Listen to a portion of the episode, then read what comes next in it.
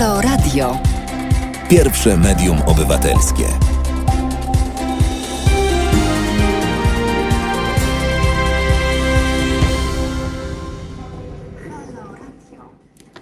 Dobry wieczór.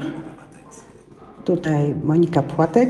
Nadajemy dzisiaj z Nowej Rudy, a moim gościem i Państwa gościem będzie dzisiaj Edwin Bendyk, autor książki, która będzie podstawą naszej dyskusji w Polsce, czyli wszędzie, rzecz o upadku i przyszłości świata. Ale zanim dojdziemy do książki, chciałabym powiedzieć parę słów na temat tego, co tu się dzieje. Jesteśmy lekko stremowani. Edwin Bendyk nie życzy sobie, żeby być w ekranie, bo chce być w radio. Będziecie Państwo słyszeli głosy, zarówno dochodzące z restauracji, jak i ludzi, którzy przychodzą, ponieważ siedzimy w hotelu. Ponieważ jesteśmy na Górach Literatury. W Nowej Rudzie odbywa się Festiwal Gór Literatury. To jest fantastyczna impreza, którą sześć lat temu zapoczątkowała Olga Tokarczuk. Teraz jest to po raz szósty i szczerze mówiąc serdecznie zapraszamy i w tym roku ciągle jeszcze, bo do soboty będzie się bardzo wiele tutaj działo, jak i od razu w przyszłym roku. Jest pewną tradycją, czy to się zaczęło rok temu, seminarium Edwina Bendyka? Seminaria rok temu. Dobry wieczór w ogóle, bo nie zdążyłem Dobry się przywitać, także dziękuję za zaproszenie i za możliwość bycia tak rok temu pierwszy raz. Y, To, no, na górach to nie pierwszy raz, ale seminarium było pierwszy raz właśnie w ubiegłym roku. I rok temu to seminarium nosiło tytuł Czterej jeźdźcy apokalipsy i książka, teraz co zrobić, żeby była widziana książka? To wszystko jest opóźnieniem, No właśnie, ale co, na jaką chwilę się przytrzyma, to może dobrze, będzie jak ją się przetrzymamy, to się, jest. To jest tak. tak. Aha, tak. Ale jest. Dobra, widać. to ja podtrzymam tą książkę dłużej.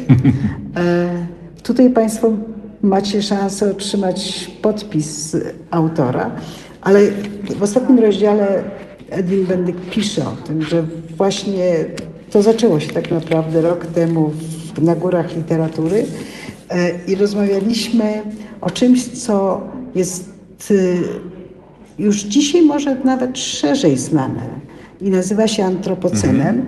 Natomiast macie Państwo przed sobą człowieka, który, jak myślałam o nim, nie chciałabym, żeby się źle czuł, to najbliżej mu jednakże do Leonardo da Vinci. Jeśli chodzi o wszechstronność, jeśli chodzi o taką próbę syntezy, syntetyzowania rzeczywistości, w której żyjemy. I to, co mnie uświadomiła ta lektura, co jest może rzeczą pozytywną, to to, że nie da się już dzisiaj naprawdę żyć w takich małych, wąskich obszarach, ponieważ nie sposób zrozumieć nawet swoich wąskich obszarów bez rozumienia tego, co się dzieje na innych obszarach świata. I to, co też wypływa z tej lektury, to konieczność już na dzisiaj, przepraszam za te hałasy, które się tam odbywają, zrozumienia, że mamy duże znaczenie, każdy z nas i to, co robimy, ale i to, że jesteśmy uzależnieni od energii w stopniu, w którym pewnie byśmy chcieli o tym nie myśleć i nie pamiętać, a to się dzieje. E, Za nami przechodzili między innymi organizatorzy, a także i aktorzy. To Państwo mogliście zauważyć. Wczoraj była projekcja tutaj wczoraj, przedwczoraj była projekcja hejtera i to właśnie był aktor główny grający w nim rolę, także Dzieje się. Tutaj dzieje się i nieustająco zapraszamy na góry literatury. I do tego chciałabym, żeby zanim dojdziemy jeszcze do tego, co dotyczy samej energii, porozmawiać o nas. I nie będę ukrywać, że dzisiaj żeśmy zakończyli trzydniowe seminarium, które tym razem nosiło tytuł Ekscentryczność. Warsztaty wyobraźni ekscentrycznej. Warsztaty wyobraźni ekscentrycznej. Powiemy trochę więcej, co mamy naprawdę na myśli. No to y, znaczy ce, celem było, y, tak jak tutaj y, profesor Płatek wspomniała, zaczęliśmy w zeszłym roku od pewnej diagnozy rzeczywistości, której efektem jest książka, a teraz próbowaliśmy pójść dalej. Tam, gdzie książka się kończy, rozpoczęliśmy seminarium, czyli poszukiwanie rozwiązań dla kryzysu, do którego zmierzamy jako, jako cywilizacja, to kryzysu no wydaje się no, ze wszechmiar nie, nieuchronnego, znaczy takiego bardzo fundamentalnym charakterze jakby uniknąć najgorszych jego konsekwencji, o, o szczegółach jeszcze możemy porozmawiać, no, trzeba uruchomić taką niestandardową wyobraźnię, zdolność do, do, do myślenia w kategorii no, łamania status quo, którym, do którego przywykliśmy i do, do, do, do wymyślenia zupełnie jakby no, no, no, nowych możliwości funkcjonowania. I to właśnie jakby był cel, tak? Czyli, porozmawianie o tym, co Czyli nie chodzi koniecznie o to, żebyśmy my byli ekscentryczni? Ekscentryczni, sama ta ekscentryczność to jest to właśnie, to z tego wytłumaczę, bo tu chodzi o, to, to od Olgi Tokarczuk.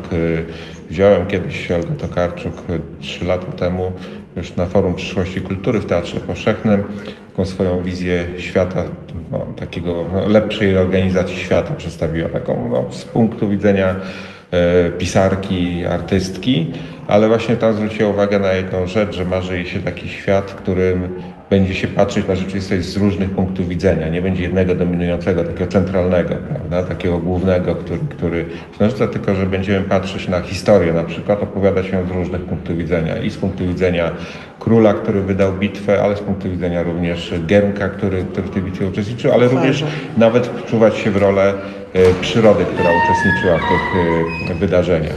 Także, także na tym polega ta, ta, ta, ta ekscentryczność właśnie. Państwo widzicie, przychodzą kolejni goście, którzy są też uczestnikami gór literatury. Także, ja... także właśnie o tym chodzi w tej ekscentryczności. Patrzymy z różnych punktów widzenia, nie, nie uprzywilejowując żadnego, właśnie szukając inspiracji w tej wielości różnych spojrzeń.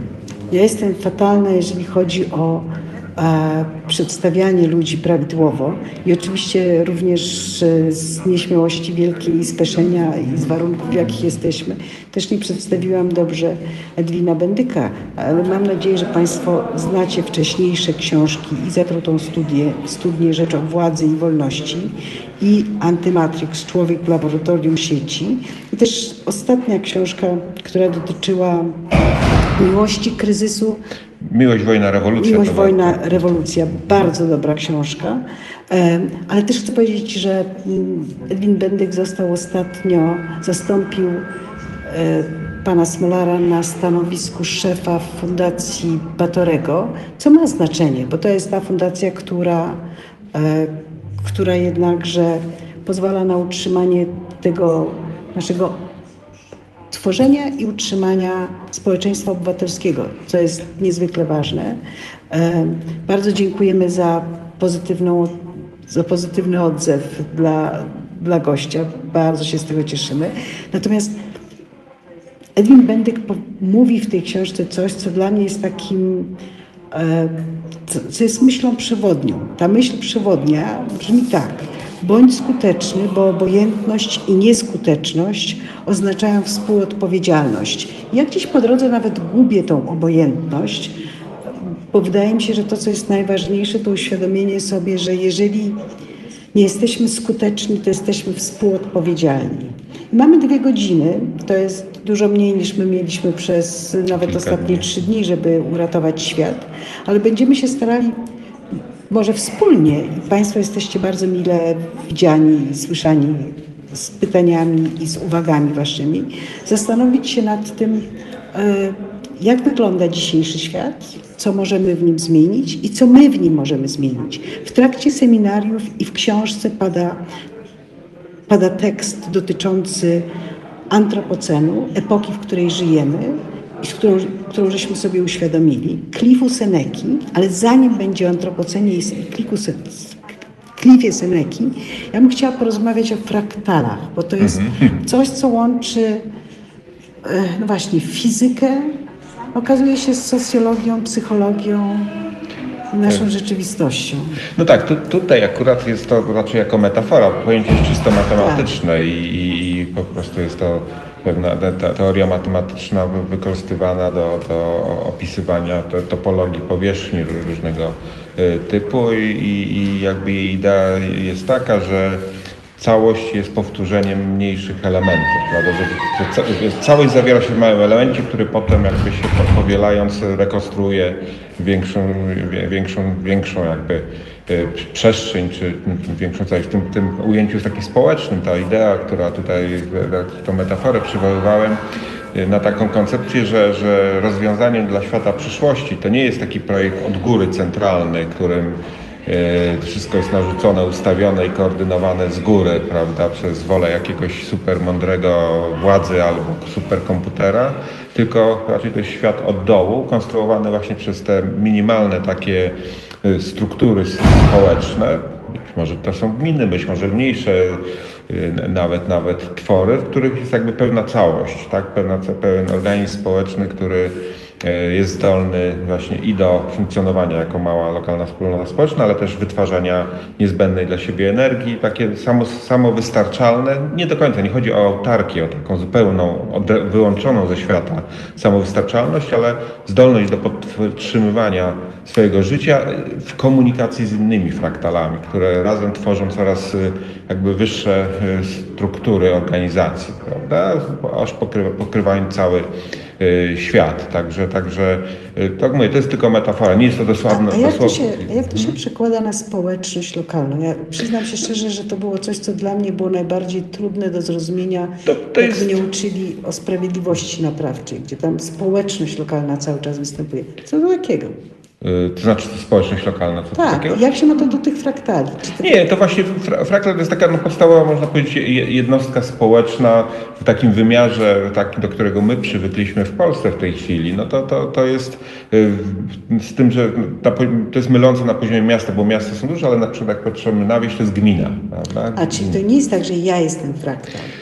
To, to, to, jeszcze, no tu jest, y, jak zaczniemy komplikować, to rzeczywiście możemy, bo, bo, bo jeszcze innym aspektem te, te, te, tego, o czym mówimy, no to jest ta, że ta rzeczywistość, y, musimy na nią patrzeć y, inaczej e, rozumiejąc przestrzeń, nie w takim kategoriach trójwymiarowych, czy, czy takich, że mamy właśnie wytyczone granice, prawda? I wiemy, że na przykład dzisiaj no, gmina to jest coś otoczone granicą tej, tej gminy, prawda?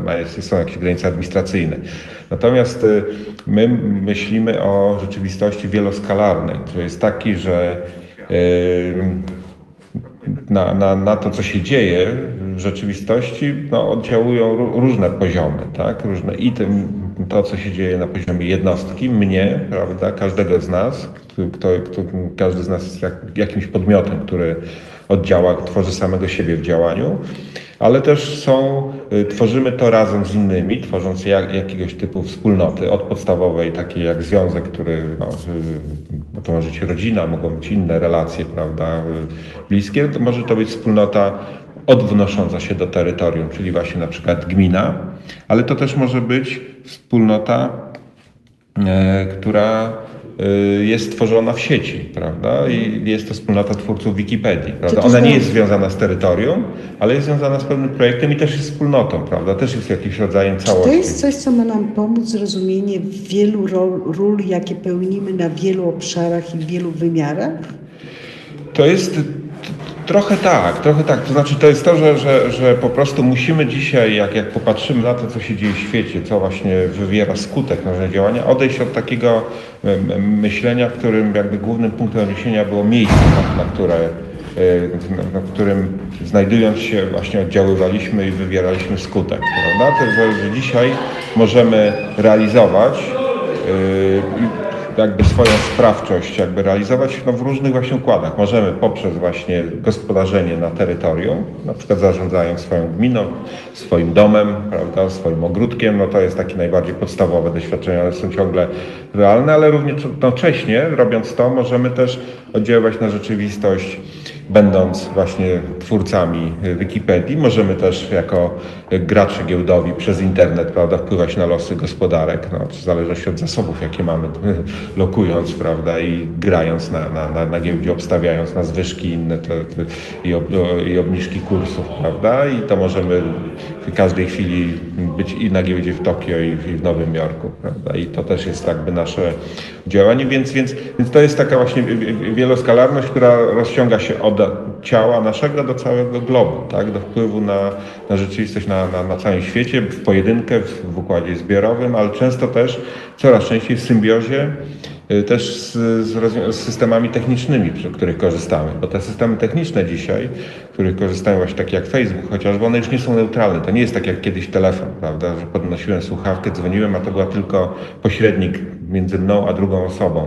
Facebook nie jest neutralnym pośrednikiem, jest aktywnym, prawda? To jest technologia, która uczy się nas i razem z nami potem czy chcemy, czy nie, często podpowiada nam rozwiązania, jest współtwórcą, czyli też jest częścią tej sieci, tej, tej sprawczości, prawda? I do tego y, też nie do końca jeszcze y, rozumiemy, nawet nie wiemy w jaki sposób nasze działania dzisiaj są determinowane czy, czy określane. Czyli czasami ta jednostka jest fraktalem samym w sobie, czasami jest elementem fraktalu głębszego. Za tak, każdym te... razem musimy rozumieć to, że tak naprawdę wpływamy na rzeczywistość. Znaczy, że w różny sposób możemy, w różnych ujęciach, w różnym odniesieniu do, do, do, do, do przestrzeni, że to jest, to jest, y, to, to, to jest nowa jakość, y, tak, tak jak, podobnie jak nowa jakość polega na rozumieniu samego siebie, tak, jako swojej jaźni dzisiaj, która coraz częściej jest y, znaczy, nie można jej rozumieć w taki klasyczny, nowoczesny sposób, że to był jakby związek osoby z ciałem. Prawda? Oczywiście ciało ciągle jest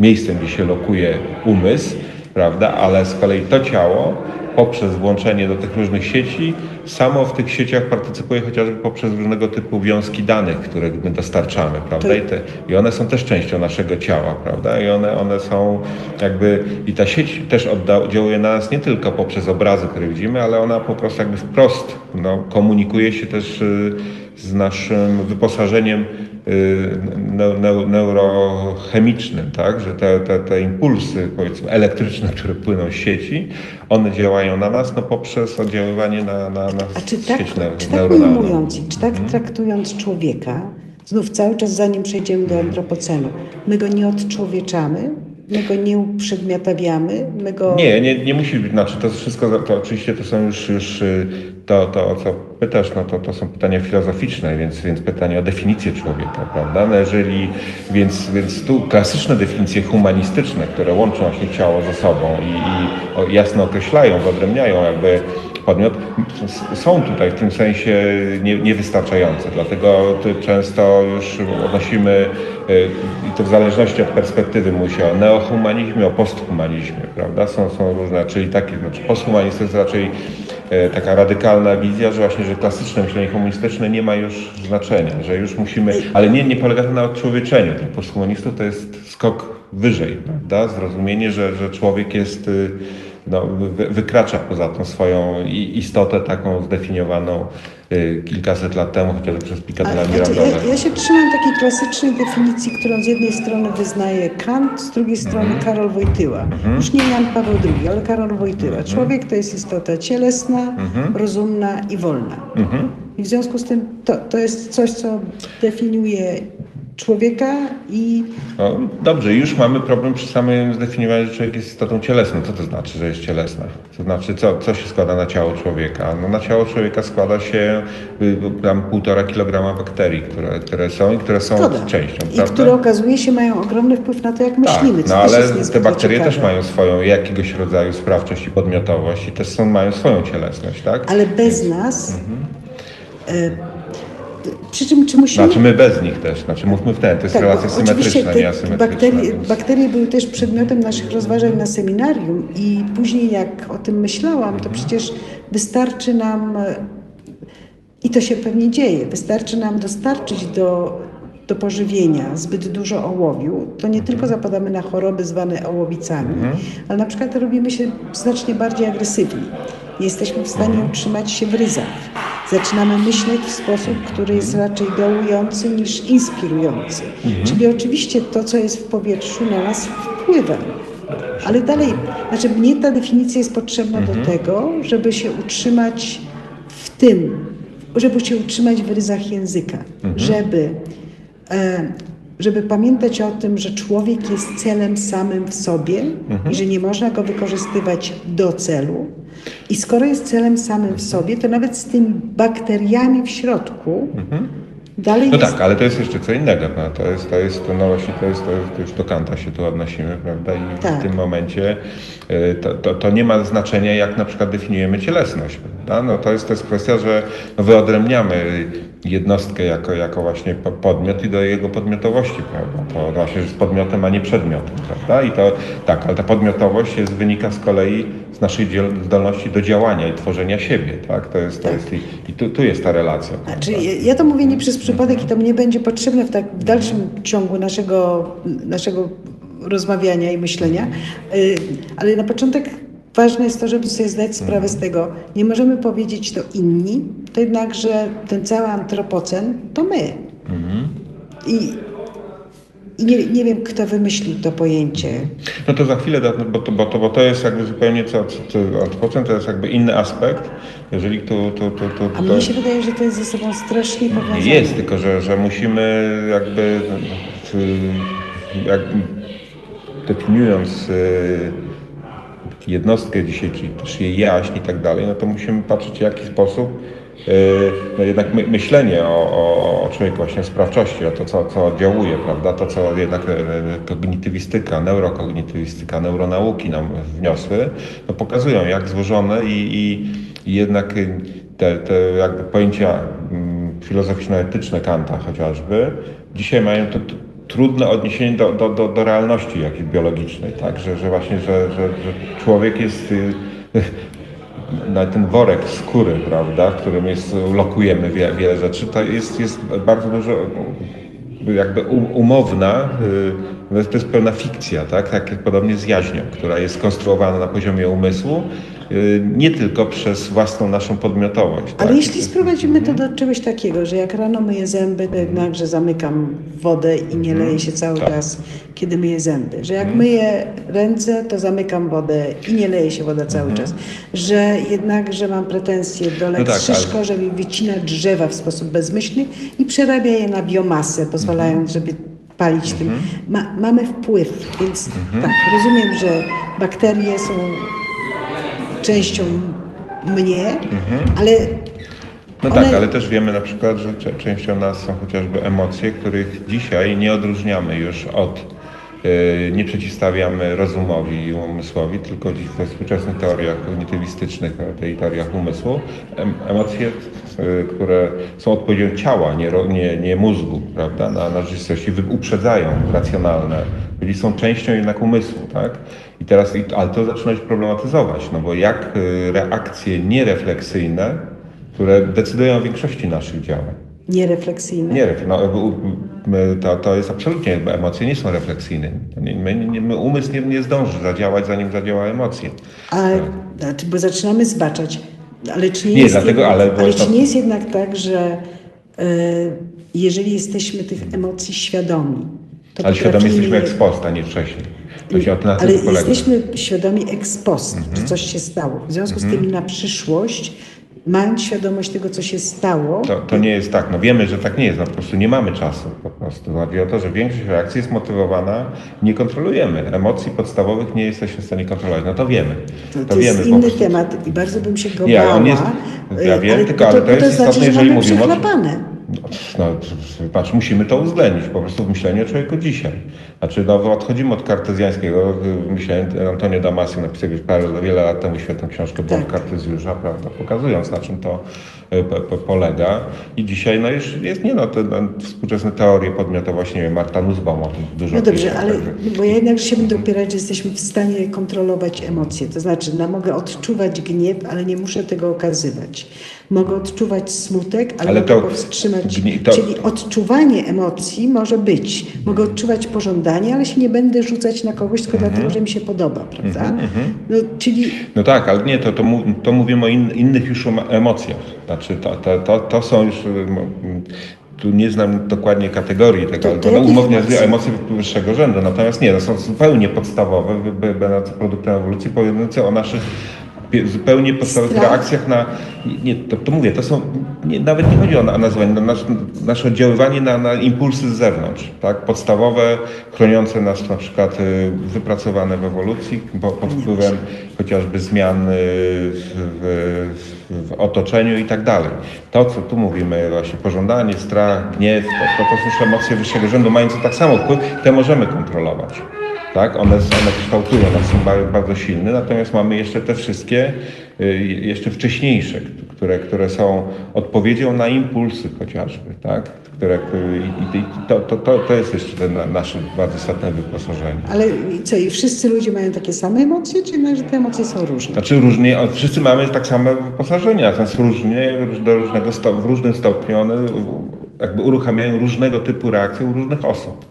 Natomiast emocje są wyposażone Właśnie, w to samo. mhm. ale to wystarczy to, jeżeli mhm. wiemy, że możemy w różny sposób na nie reagować i że jeżeli to może być, mnie chodzi o to, siedzą ludzie w więzieniach, mhm. siedzą ludzie w zakładach psychiatrycznych.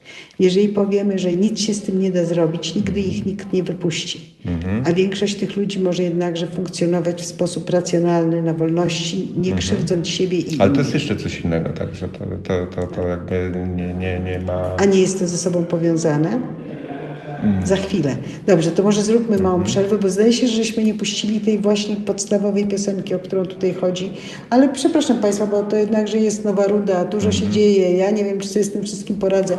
E, to zapraszamy, jeśli można, dziękując e, jak na razie na Imagine. To jest powtórka programu. Halo Radio. Gadamy i trochę gramy.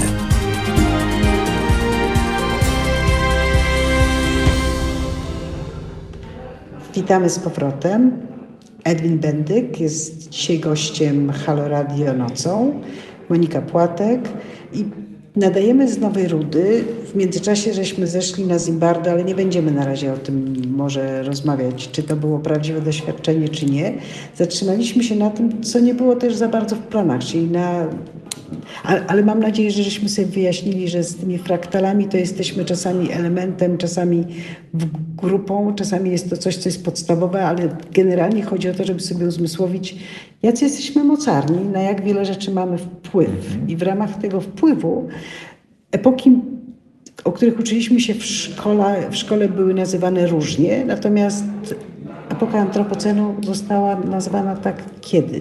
Przez kogo i dlaczego? Znaczy, samo pojęcie to już, już chodziło to, to od kilkudziesięciu lat, natomiast taki nabrało mocy w 2000 roku. Jego do obiegu wprowadziło dwóch naukowców, Paul Crutzen, to jest y, holenderski chemik, laureat Nagrody Nobla za badania nad chemią atmosfery i, i drugim to był Mm, nie pamiętam teraz na, na imienia, ale nazwisko Sztermer, to był mm, biolog amerykański, oni raz napisali taki artykuł, w którym właśnie wprowadzają pojęcie antropocenu jako propozycję nazwania epoki, w której jesteśmy, która charakteryzuje się tym, i oni podawali tam liczne argumenty na to, tym, że, że człowiek jest główną siłą sprawczą przemian w skali już globalnej, znaczy go, go, całego geosystemu. Nie tylko wpływa na lokalny ekosystem, na przykład wycinając drzewa czy wypalając lasy, ale kształtuje system w wymiarze globalnym, co też ma,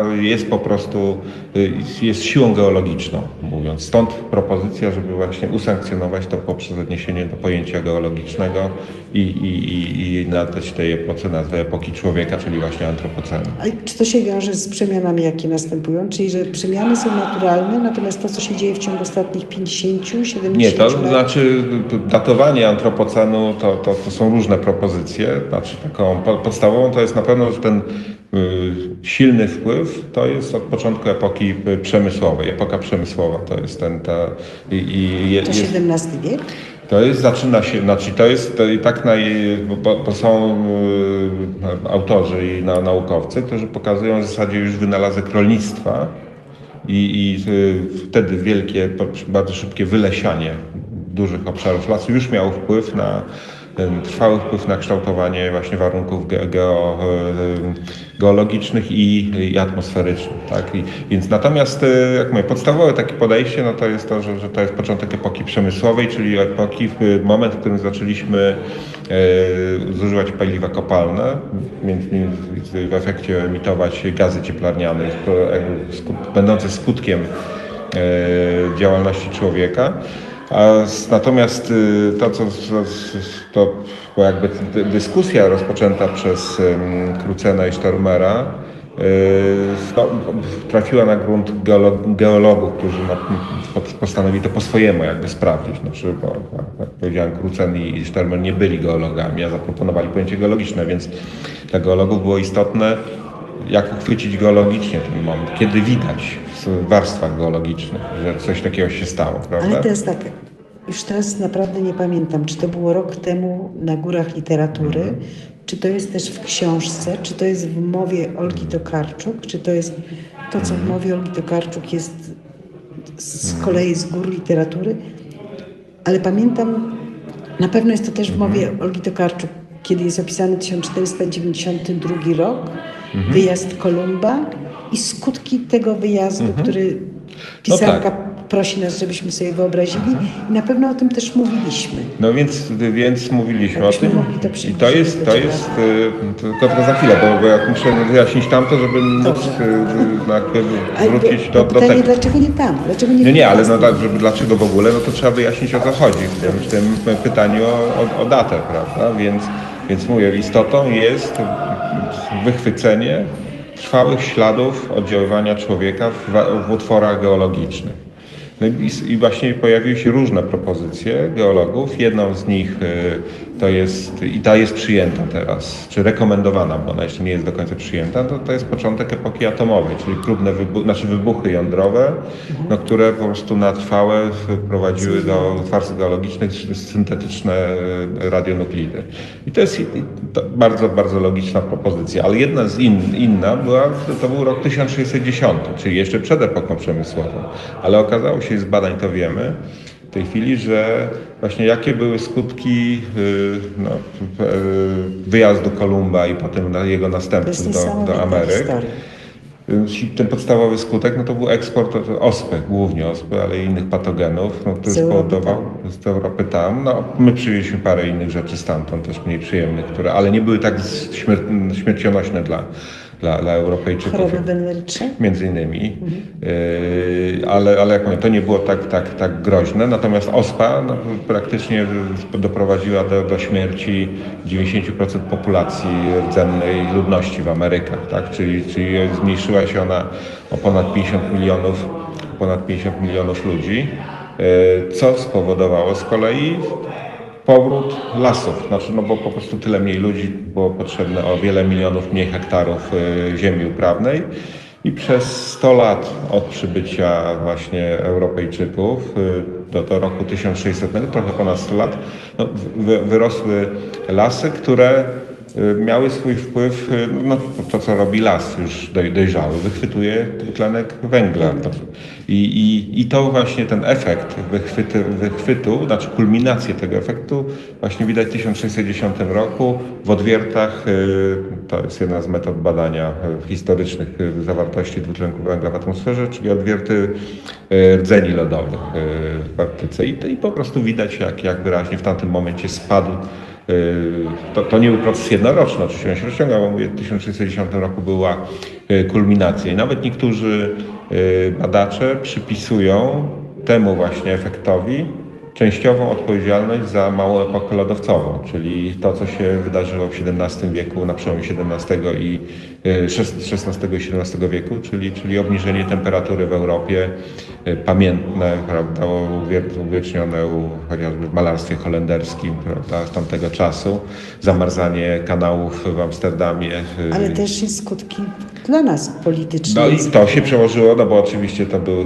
gorsze uprawy no, i, i, i wiele innych. A czy zamarznięty Bałtyk i 1655 to też jest... No to jest, to... znaczy, nie, jak mówię, ta, ta odpowiedzialność za, za, za ten efekt podboju Ameryki i, i powrót lasów, wychwyt węgla, no jest, y, przez wielu też naukowców jest podważana. Część broni, pokazując argumenty, jeżeli jest, to, to na pewno tylko częściowa. To znaczy, to nie jest to, że, że to spowodowało. Znaczy, czynników, które doprowadziły do tej małej epoki lodowcowej było więcej, ale być może jeden z nich jest ten, no sam fakt, że widać ten efekt po prostu w tych utworach, e, no, to, to, to, to, jest, to jest fascynujące, prawda? że jak pokazuje całą tę dynamikę e, i to, że jednak e, no właśnie ten, ten poziom zawartości dwutlenku węgla zmniejszył się, tak? a wydawałoby się, że no, dosyć, dosyć to z dzisiejszych punktów widzenia, przy naszych emisjach i tym, jak my zwiększamy, no to, to,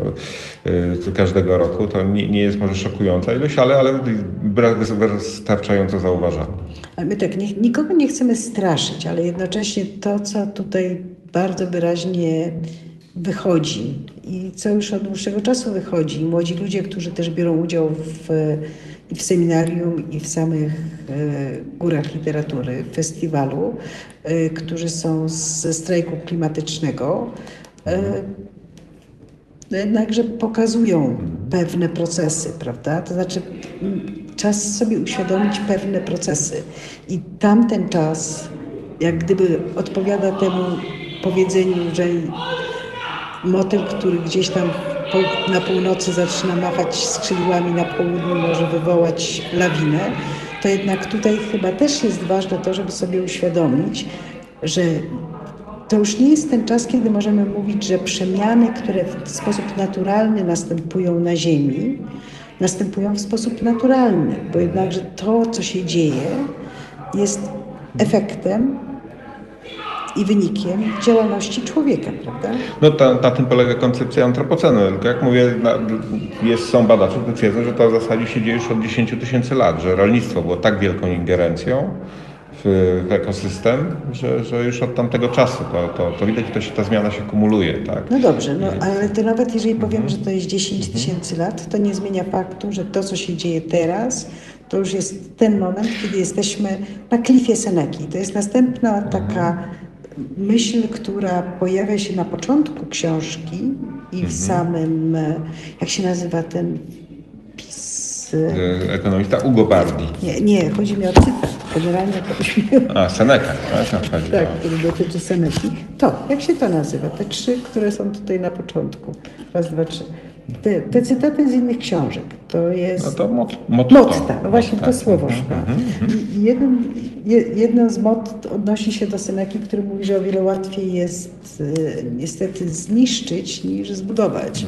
Buduje się powoli, niszczy się szybko ze skutkami, które następują i Ugo Bardi tak, użył tej metafory no, do opisania rzeczywistości, do której jesteśmy do, i, i, i, konsekwencji e, rozwoju tej rzeczywistości, do której się zbliżamy. Znaczy generalnie no, jego, jego e, jakby analiza, dodam no, Ugo bardziej jest, jest ekonomistą związany z Klubem Rzymskim, to jest ta organizacja, która w 1972 roku opublikowała taki słynny raport, zwany właśnie raportem Klubu Rzymskiego, ale o konkretnym granice wzrostu gdzie właśnie i, i bardziej wraca do, zresztą do, do, do, i do tego raportu, ale pokazują właśnie, że, że te jakby ostrzeżenia, analizy sprzed prawie już pół wieku, yy, no właśnie dzisiaj zaczynają się sprawdzać. Znaczy ta główna teza tego, tego raportu z 1972 roku była taka, że jeżeli będziemy szli dalej taką ścieżką rozwoju cywilizacji, jaką wtedy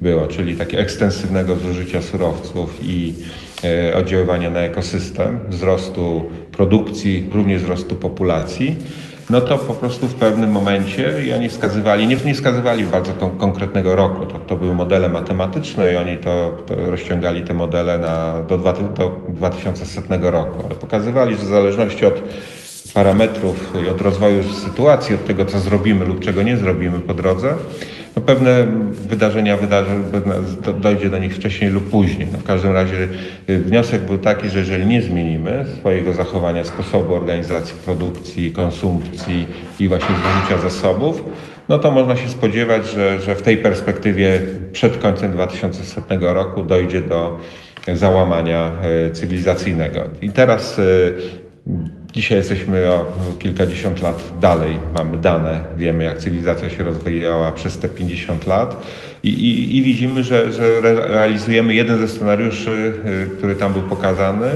I scenariusz, który pokazuje, że, że, że to załamanie może nastąpić w perspektywie 2030-40 roku mniej więcej. Ono będzie polegać na, na na głównym fakcie takim, że, że po prostu nastąpi rozjazd między możliwościami zaspokajania potrzeb e, tej cywilizacji z tym, co dostarcza nam e, środowisko. I po prostu ta brak, e, no to jak, jak to działa, to widać było przy takich mniejszych, a spektakularnych kryzysach, jak rok 1973, kiedy zabrakło ropy naftowej. Prawda? To była decyzja polityczna. Tej ropy naftowej wtedy zabrakło, dlatego że tak zdecydowały kraje arabskie, ale z dnia na dzień po prostu zahamowały się y, no, możliwość funkcjonowania y, krajów rozwiniętych. Tak? Bo po prostu popyt się załamał. Znaczy popyt nie zmalał, podaż się załamała i po prostu No nastąpił. tak, ale teraz mamy odwrotny problem. Y, Nie, no właśnie dokładnie. Dopłacali do tego, żeby ropę kupować w pewnym momencie. Y, Znaczy nie rozumiem. Y, W momencie, kiedy mieliśmy, kiedy wybuchła pandemia. Ale to jest co, nie, ale to jest, to jest, to jest y, jakby zupełnie co innego. Ta pandemia jest, jest, jest elementem no, nieoczekiwanego kryzysu, który wpłynął chwilowo na, na, na, na e, e, że tak powiem, mm, rynek ropy, tak? Właśnie zmniejszając gwałtownie popyt, no, ale to jest chwilowe zmniejszenie, natomiast to, co było tendencją gospodarki, to był stały, systematyczny wzrost popytu. I dalej Czy- nam potrzeba z tego, co. no i, i czy jeżeli będziemy funkcjonować tak jak, no to potrzebujemy ciągle coraz więcej ropy, a tej ropy nie brakuje ilościowo, to znaczy zasoby, te, te rezerwy są, są jeszcze bardzo duże, natomiast coraz, y, jest coraz mniej ropy łatwo dostępnej, a najlepsze złoża, te, które dotychczas były, znaczy wchodzą w fazę już malejącej produkcji. W związku z czym y, no, po prostu zbliżamy się do momentu takiego, w którym nie starczy nam nie tyle ropy właśnie jako, jako, jako, tylko po prostu energii zawartej w tej ropie do tego, żeby obsłużyć y, potrzeby cywilizacji. I to będzie po prostu kres takiego fi- fizycznego No i możliwości. na to Matt Ridley. Matt Ridley jest dziennikarzem, socjologiem, pisarzem. Również jest zbankrutowanym bankowcem, który się nie przyjmuje i dalej pisze książki. Ale on mówi tak, a co jeśli e, można utrzymać wzrost produkcji, używając mniejszą ilość materiałów, którą się wcześniej używało. I on daje taki przykład, że w 1959 roku do wyprodukowania puszki Coca-Coli trzeba było mieć 18 gram, 85 gram e, aluminium, teraz wystarczy już 13 gram aluminium. Czyli można produkować więcej, zużywając jednak mniej. O, to są aktorzy i aktorki, producenci fantastycznego filmu, który dzisiaj był też na festiwalu. Nazywał się e, Kontrola. Polecamy. Y, Tak, tylko ma, Matilde zapomina o jednym, że przemysł nie jest całością gospodarki. Znaczy znacznie ważniejszy od tego, oczywiście efektywność produkcji przemysłowej systematycznie rośnie, ale jednocześnie rośnie popyt na, na wyroby produkcji przemysłowej. Globalnie cały czas rośnie zużycie materiału, dlatego że przybywa ludzi na świecie i rosną potrzeby. W związku z czym, owszem, Amerykanie może mniej zużywają już aluminium na swoje w puszkach. ale więcej zużywają Meksykanie, mieszkańcy Afryki i tak dalej. Globalny rachunek, znaczy rachunek amerykański jest fragmentaryczny. Jeżeli weźmiemy globalny, to już się nie spina. A to jest i tak pół problemu, bo nie, tak naprawdę nie o produkcję przemysłową chodzi. To jest tylko drobny fragment. To, co jest kluczowe, to jest infrastruktura, pod której potrzebujemy, żeby właśnie funkcjonowały fabryki, można było przewozić towary i tak dalej. I tutaj niestety nie ma zmiłuj. Dlatego potrzeba betonu, energii, stali, żeby budować autostrady, budować nowe mieszkania, w których mają mieszkać mm, kolejny miliard mieszkańców Afryki i tak dalej. I tu te, tego typu efektywności, takiej skali efektywności jak w produkcji przemysłowej nie ma. Po prostu wybudowanie domu wymaga konkretnej ilości betonu. Te, te skoki jak, efektywnościowe są znacznie mniejsze niż na przykład właśnie produkcji przemysłowej. I, to, to jest problem, nie same fabryki. No to dobrze, to teraz uświadamiamy sobie, że, ten, że stoimy na tym klifie Seneki, ale nie chcemy się załamywać. I chcemy, żeby w Afryce ludzie lepiej żyli. Znaczy ja uważam, że jest w ogóle fantastyczne to, że sobie zdajemy sprawę z tego, że naprawdę to od nas, czy naprawdę zależy od nas los ludzi w Afryce i to, jak oni będą tam żyli i mieszkali i czy mamy na to wpływ? Czy, czy tylko sama Znaczy świadomość, że jesteśmy na jednej wspólnej planecie ma tutaj znaczenie?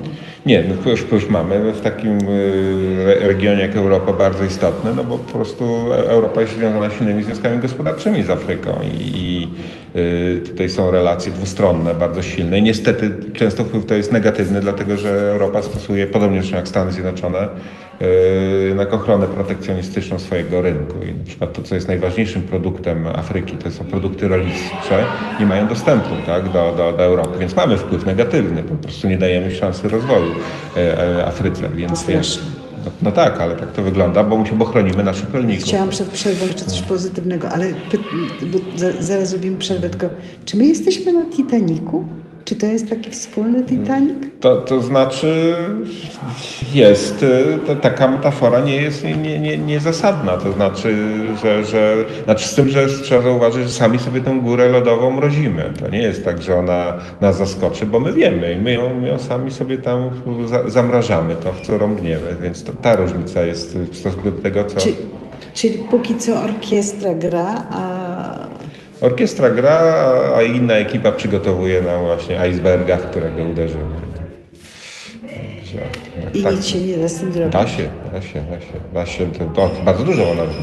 No dobrze, to bo nie powiedziałam oczywiście tego, że Tamara jest e, za sterem i produkuje i chciałam teraz poprosić o muzykę, ale usłyszałam, rozmawiajcie jeszcze 5 minut. To dobrze, to może kolejna rzecz, która była niezwykle ciekawa. Ja, ja po, przypomnę, o czym myśmy mówili, bo ja bym potrzebowała jednakże pamiętać, żeby było o fraktalach, było o nie, nie było o krytycznej masie, nie było o krytycznej osobie, ale o tym bym chciała powiedzieć po przerwie, ale może w takim razie powiemy, zanim przejdziemy do obważanka, co wydaje mi się być fantastycznym pomysłem i jednakże czymś, co może być takim kołem ratunkowym, żeby rzucić przynajmniej tym, którzy będą schodzić z tego pokładu Titanica. I jeszcze bardzo nam zależy, żeby to nie było tak, że z tego Titanica będą schodzić tylko najbogatsi, tylko żeby jednakże schodzili wszyscy jak leci. E, i żebyśmy się na to załapali, a nie tylko ci, którzy będą mieli najlepsze dostawy. Jesteśmy w fatalnym okresie. Ja przyznam szczerze, że ja się czuję zawstydzona straszliwie tym, że żeśmy dopuścili do tego, żeby powstało, powstały przepisy, które dają przywileje dla rządzących, jeżeli chodzi o dostęp do służby zdrowia, ich rodzin, kochanek i bliskich znajomych. To jest po prostu niemoralne. Natomiast y, o, to może y, Tamara, czy możemy jeszcze zacząć o obważanku w takim razie? Obważanek czy to pączek? gospodarka, jak uważam. to Cztery minuty. No uprzejmie możemy zacząć. e, e, tylko tak, e, bo to znowu to trzeba by odnieść do, do kontekstu jakiegoś. Kontekst jest taki, że jak już mamy się zapaść, Mhm. a jeszcze żeśmy nie powiedzieli o Grecie Thunberg i o tym, jaka jest różnica pomiędzy krytyczną masą a krytyczną osobą. Mhm. Że nawet jak nie ma krytycznej masy, to mamy krytyczną osobę, ale tak naprawdę to ja chciałabym się dowiedzieć, czy to tak wystarczy naprawdę usiąść sobie pod parlamentem i siedzieć, czy trzeba czegoś więcej, żeby zacząć działać. To jednak okazuje się, że są pomysły, jak z tego wyjść. I jednym z pomysłów, który do mnie przemówił, ale potrzebowałabym więcej wiedzieć i myślę, że słuchaczki i słuchacze też, to na czym to tak naprawdę polega, choć zaczęło się w Amsterdamie i Nie, nie, Amsterdam zaczęło się, kulturę. zaczęło się Gdzie indziej. w Oksfordzie, W Oksfordzie. w, w pracach e, ekonomistki brytyjskiej Kate Raworth, która no, odrzuciła, no, zresztą nie, nie jedyna, bo, bo znaczy, w tej chwili dominującą teorią ekonomiczną, która kształtuje myślenie w ogóle o gospodarce, również ma główny wpływ na polityki gospodarcze, jest tak zwana teoria neoklasyczna. I ona jest, jest dobrze ugruntowana w myśli A na czym polega? No, znaczy nie, no, no jest to jest prostu te, teoria ekonomiczna zap- za- po, po, posługująca się pewnymi założeniami, między innymi tym, że człowiek jest, jest e, no, to odwołuje się do koncepcji homo economicus, czyli takiego racjonalnego podmiotu, który Ten kalkuluje. Becker? No między innymi Becker był jednym z... z, z Bardzo z zła teoria.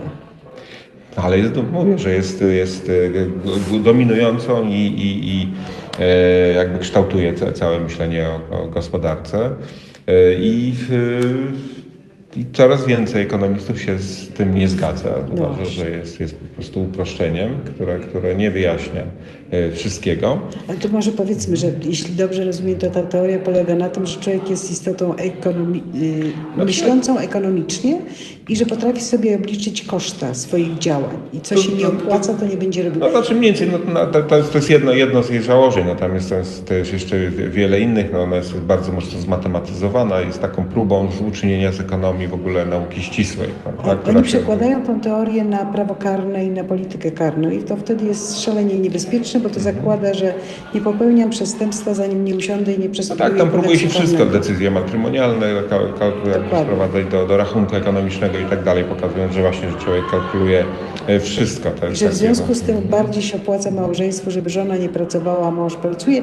Tak jakby nie brali pod uwagę z całym szacunkiem dla dobrych mężów, że bardzo często mężowie zmieniają żony na młodszy egzemplarz, zostawiając tamtą No ale też da się wyjaśnić na pewno ekonomicznie, także No w tak, ramach tyle, tylko że wtedy to wcale Także- nie jest prawdą, że bardziej się im opłaca, że jedno prowadzi gospodarstwo domowe, a drugie zarabia na tą rodzinę, bo to się często rozpada. Także No tak. e, Czyli neoklasyczne teorie okazują się nie być zbyt sprawne. Kłaniamy się oczywiście.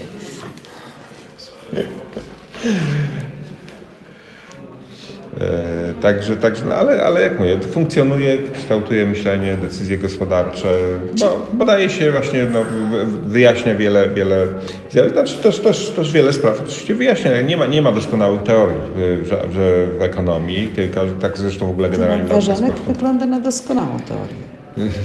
Znaczy, to, Jak już usłyszę- żadnych nie jest teorią właśnie o to chodzi. To jest raczej koncepcja pewna zastosowania myślenia ekonomicznego y, do, do, do, do jakby, ale w, inny sposób. Znaczy, ale to właśnie nie, nie jest teoria. To nie jest właśnie tak jak ten jest korpus taki jakby y, te- tez, aksjomatów pewnych i tak dalej, jak, jak teorii neoklasycznej, tylko to jest pewne podejście do, do gospodarki które y, znaczy wychodzi z dwóch y, założeń. Znaczy, po pierwsze jakby przywraca ekonomii status nauki społecznej, tak? czyli, czyli takiej, która uwzględnia y, no jednak parametry społeczne, nie tylko ekonomiczne w kształtowaniu myślenia o, o społeczeństwie. No i ten i ten y, aspekt społeczny, to, to y, jakby uwzględnia, i teraz tak, może zacznijmy w ogóle od, od skąd się wzięła ta metafora, to znaczy mm, obważanka to, to po polsku do- dosłownie to jest Dafnat Economy, czyli e, ekonomia czy gospodarka pączka z dziurką, takiego amerykańskiego pączka. I chodzi o to, że Donut. Donat, tak? Czy da, ten Donat, Dafnat, to, to, to, to, to jakby właśnie ona używa tego, być może brytyjska wymowa jest, czy, czy jest Dafnat ekonomia. W każdym razie istota jest taka, że, że jak właśnie wiem, no to, to, to taki pączek ma granicę wewnętrzną, prawda? I zewnętrzną. no i zewnętrzną. I to dla niej, w tej jej modelu gospodarczym to, to A, przepraszam, to w takim razie zawiesimy rozmowę, bo rzeczywiście hymn. A, bo 12 jest punkt, będzie. oczywiście. To dobranoc. Słyszymy się jutro. Słuchajcie powtórki programu.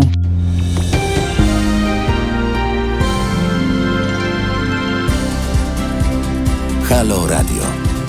Pierwsze radio z wizją.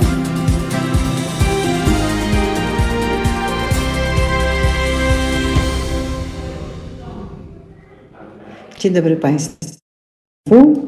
To jest dalej Radio Nocą, druga godzina. Przy mikrofonach, nie, przy, przy odbiornikach jesteście Państwo, a tutaj w studio, które tym razem znajduje się w Nowej Rudzie na Festiwalu Góry Literatury u Olgi Tokarczuk, całego zespołu naprawdę fantastycznych ludzi, którzy ten festiwal przygotowują. W studio Edwin Bendyk, e, dziennikarz, wykładowca, szef Fundacji Batorego, pisarz, komentator, również dziennikarz polityki. Polecamy. I rozmawiamy o tym, do jakiego stopnia to od nas, od każdego z nas zależy przyszłość Ziemi i jakość tego, jak na tej Ziemi żyjemy.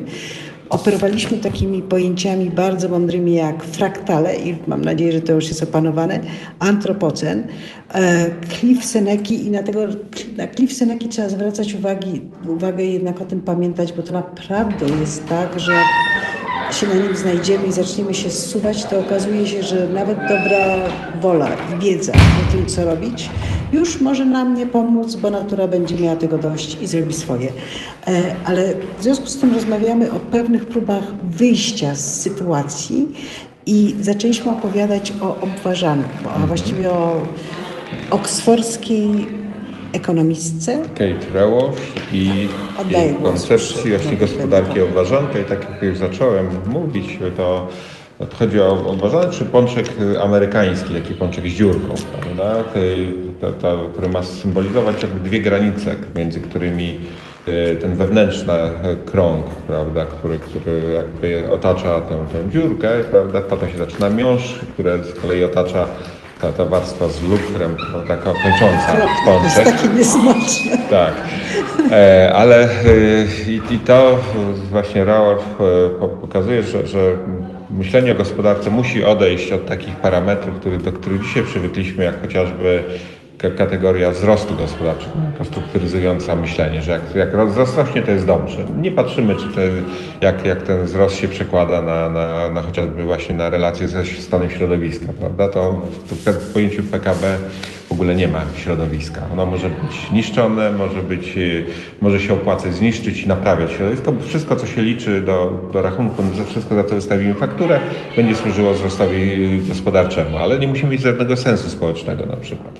Więc ona proponuje inne podejście, które, które właśnie zakłada, że gospodarka może odbywać się tak jak pączek jest między tymi dwiema granicami zbudowany, to tak gospodarka powinna być zbudowana, czyli musi w ogóle gospodarka rozumiana sz- sz- szeroko, nie tylko rynek, tak, bo to też nas przy, przyzwyczajono, że, że gospodarka to jest działalność prowadzona na, na rynku. A gospodarowanie to jest po prostu zaspokajanie potrzeb materialnych. Prawda? I to się dokonuje zarówno poprzez działalność gospodarczą, poprzez rynek, ale również przez różne formy pracy społecznej, nieodpłatnie często świadczonej. Część z niej no to jest praca w domu chociażby, to co wszystko wy- wykonujemy, w znacznej mierze często kobiety, prawda, praca, wychowanie dzieci i tak dalej.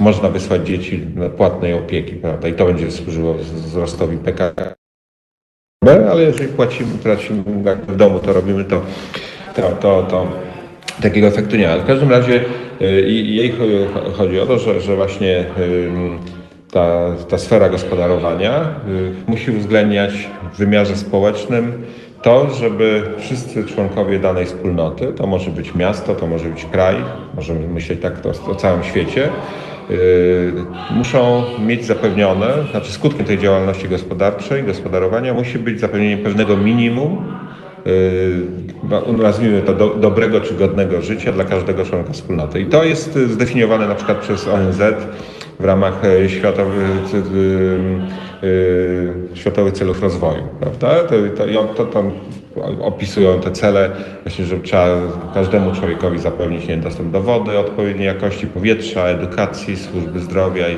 to. No to. To wszystko kosztuje? Ale, ale to jest pewne minimum, które każdy powinien mieć.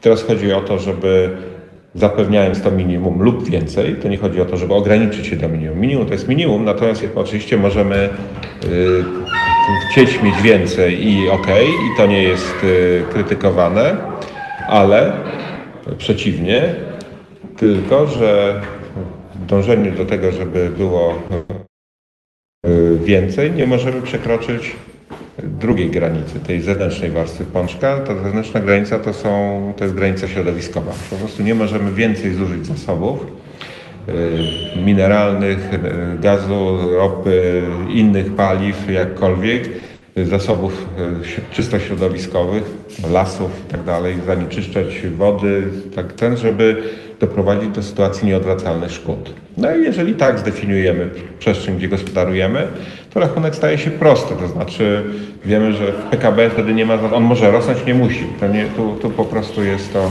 A czy odchodzimy w ogóle wtedy od PKB? Bo to już tak, jest znaczy ono jest zbędny. W tym momencie staje się to ten wskaźnik zbędny, bo nie o niego chodzi. Tu chodzi o to, żeby zbilansować działalność między tymi dwiema granicami. Mamy sumę jakąś dóbr, które trzeba wytworzyć, czy się wytwarza, prawda, żeby zaspokoić potrzeby tej, tej wspólnoty.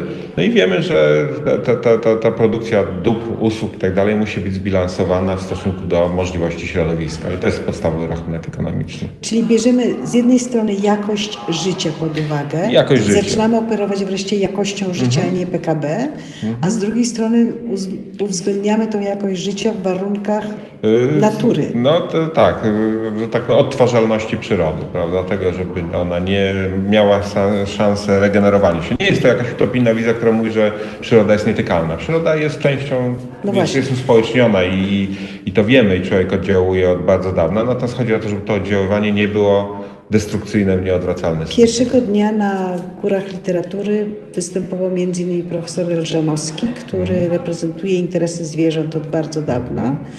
I y, była dyskusja o tym, czy aby nie powinniśmy wsadzić zwierząt do konstytucji.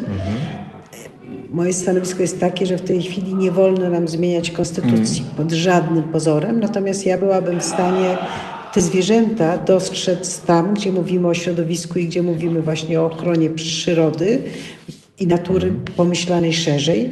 E, Czy tutaj w tym układzie te zwierzęta też mają miejsce do życia? Znaczy, to ona nie wchodzi w to, ona się zajmuje ekonomią, także to jest, to jest, y, to jest tu, znaczy parametr y, podstawowy to jest odtwarzalność środowiska, ale nie definiuje, to, to już jest dyskusja filozoficzno-etyczna.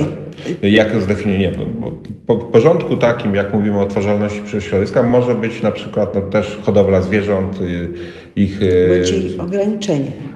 Tak, ale to jest funkcja, jak mówię, tylko czysto ekonomiczna, bo, bo pytanie, które stawiasz, no to dotyczy etycznego w ogóle, prawda, jakie re, relacje z zwierzętami, ale ona w, tego, w to nie wnika, to jest zupełnie co innego. Znaczy, mówimy o funkcji bardzo utylitarnej. Środowisko jest e, niezbędnym jakby rezerwuarem e, do, do funkcjonowania człowieka. Ona nie wchodzi w dyskusję taką, jaką jakby jest wnoszona przez, przez ruchy ekologiczne i tak dalej. To jest zupełnie inny aspekt.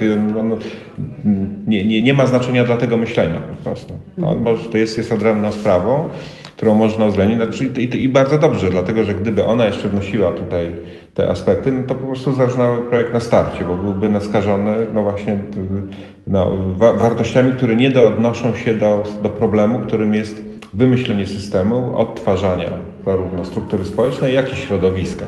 Niezależnie od tego, jak my już potem wewnątrz wynegocjujemy wartości, prawda? W stosunku do naszych relacjach z, chociażby ze zwierzętami. To jest jakby inna sprawa. To... W przerwie była uwaga Edwina Bendyka taka, że taki układ może doprowadzić do tego, że nie wszyscy będą mieli dostęp do zdrowia. Moja myśl jest taka, że być może to by wymusiło na nas zmianę Nie, nie, systemu. to coś innego Okej. chodzi, że, że nie, nie, że dostęp do zdrowia, bo, bo założeniem jest takie, że wszyscy mają, Do służby zdrowia. że wszyscy mają, to, to o zupełnie o co innego chodzi. Wszyscy mają dostęp do minimum, więc każdy będzie miał, tylko chodzi o to, że tak zbilansowany układ może spowodować, że nie będzie nas stać na taki poziom medycyny, jaki dzisiaj sobie zafundowaliśmy w ramach modelu cywilizacyjnego, który żyje na kredyt środowiska i przyszłych pokoleń. Jeżeli urealnimy to, to nagle się może okazać, że wiele usług medycznych będzie niedostępnych, bo nie będzie nas stać na ich wytworzenie.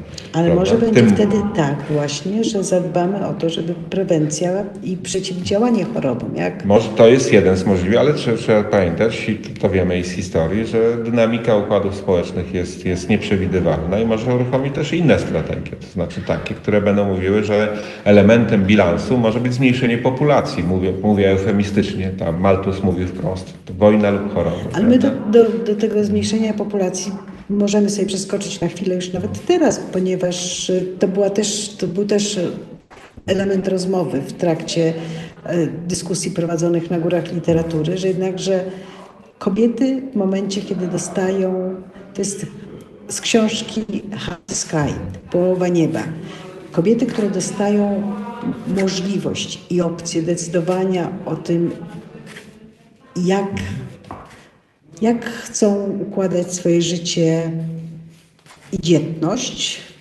chciałam użyć słowa prokreację, użyję to słowo, to okazuje się, że większość kobiet na całym świecie, niezależnie od religii, kultury, miejsca, e, od Afryki po Kanadę, jeśli może decydować, najczęściej nie chce mieć więcej niż dwoje dzieci. I w sposób całkiem naturalny, nawet w Iranie, gdzie ceni się dzietność teoretycznie, kiedy pyta się o to kobiety, one nie chcą. Czyli nie trzeba Maltusa, nie trzeba wojen. No, ale to Wystarczy- nie rozwiązuje nam sprawy, bo nie chodzi Dlaczego? o... No, dlatego, że konsekwencją zmniejszającej się dzietności jest szybkie starzenie się społeczeństw, więc jeżeli patrzymy to z perspektywy na przykład systemu ochrony zdrowia, to jest y, znacznie szybszy wzrost kosztów, y, bo dlatego, że rosną znaczy koszty rosną proporcjonalnie, a najszybciej proporcjonalnie wraz ze starzeniem się społeczeństwa i udziałem osób starszych w tym. Więc z czym z tego punktu widzenia, tego modelu gospodarczego, to nam nic nie załatwia. Nie, ja w ogóle tego nie planowałam, ale pozwolę się sobie nie zgodzić. E, Ja mam teraz 67 lat i, i oczywiście to, że jestem osobą zdrową, nie ma żadnego znaczenia. Natomiast wydaje mi się, że 20 lat temu osoby w moim wieku były schorowane i mało aktywne. Dzisiaj osoby w moim wieku są rzadko schorowane i bardzo aktywne. I teraz, czy to nie jest przypadkiem tak, że w momencie, kiedy zaczynamy żyć zdrowiej, aktywniej i dłużej jesteśmy produktywni i zadbamy o to, żeby ludzie nie byli samotni, bo jeżeli się popatrzy na to, ja jeszcze muszę to powiedzieć, miałam mamę, która była w moim wieku. Ja z nią musiałam być przynajmniej raz w tygodniu u lekarza. I myślałam sobie, że gdyby naprawdę jedna z minister to powiedziała i powiedziała to w sposób nieładny, ale myśl przekazana, że gdyby te osoby miały kluby, miejsca, gdzie mogą się wykazać i gdzie mogą być nie kapitałem opiekuńczym, jak to nazywała jedna z ministerstw, ministerek, i to znów było okropne, tylko po prostu żyć pełnią życia, tańczyć, czytać, chodzić na wycieczki. To, to cała geriatria, o której myślimy, przesunęłaby się tak naprawdę do minimum i Znaczy, no znacznie nie dalej. zupełnie, bo dlatego, że wraz z wzrostem wieku pojawiają się choroby, na które tego typu drogi nie mają wpływu. No, to są neurodegeneracyjne, prawda? Typu co? No, Alzheimer chociażby. No. Też go można zatrzymać. No nie, nie, to, to, to, to są, tu, tu, tu, akurat statystycznie wiemy jak to wygląda i dopóki nie będzie terapii na, na skutecznych, to, to żadne inne działania nie, nie, nie, to, to są bardzo duże predyspozycje genetyczne i, i wiemy jak, jak zmienia się tutaj wraz ze starzeniem społeczeństwa i tu po prostu cudów nie ma. Po, po, Ale jest medycyna. no i jest tylko, ale no, wracamy, to wszystko kosztuje. Dzisiaj postęp medyczny, żeby znaczy rośnie nieproporcjonalnie. My musimy, na tym polega, to jest gospodarka nie oparta na cudach, ta, ta właśnie pączka z dziurką. Że mamy granice, w których działamy i może, po prostu musimy przyjąć do wiadomości, że może zabraknąć na właśnie ten ciągły postęp i utrzymanie, tak, tak jak mówisz, y, pełnią życie, życie y, dla seniorów, jeżeli będziemy w stanie taką infrastrukturę i to, to zapewnić. To trzeba też wytworzyć, to trzeba, ktoś musi w ramach tej, tej zgody z środowiskiem to wytworzyć. Więc to nie jest oczywiste, że, że to się uda.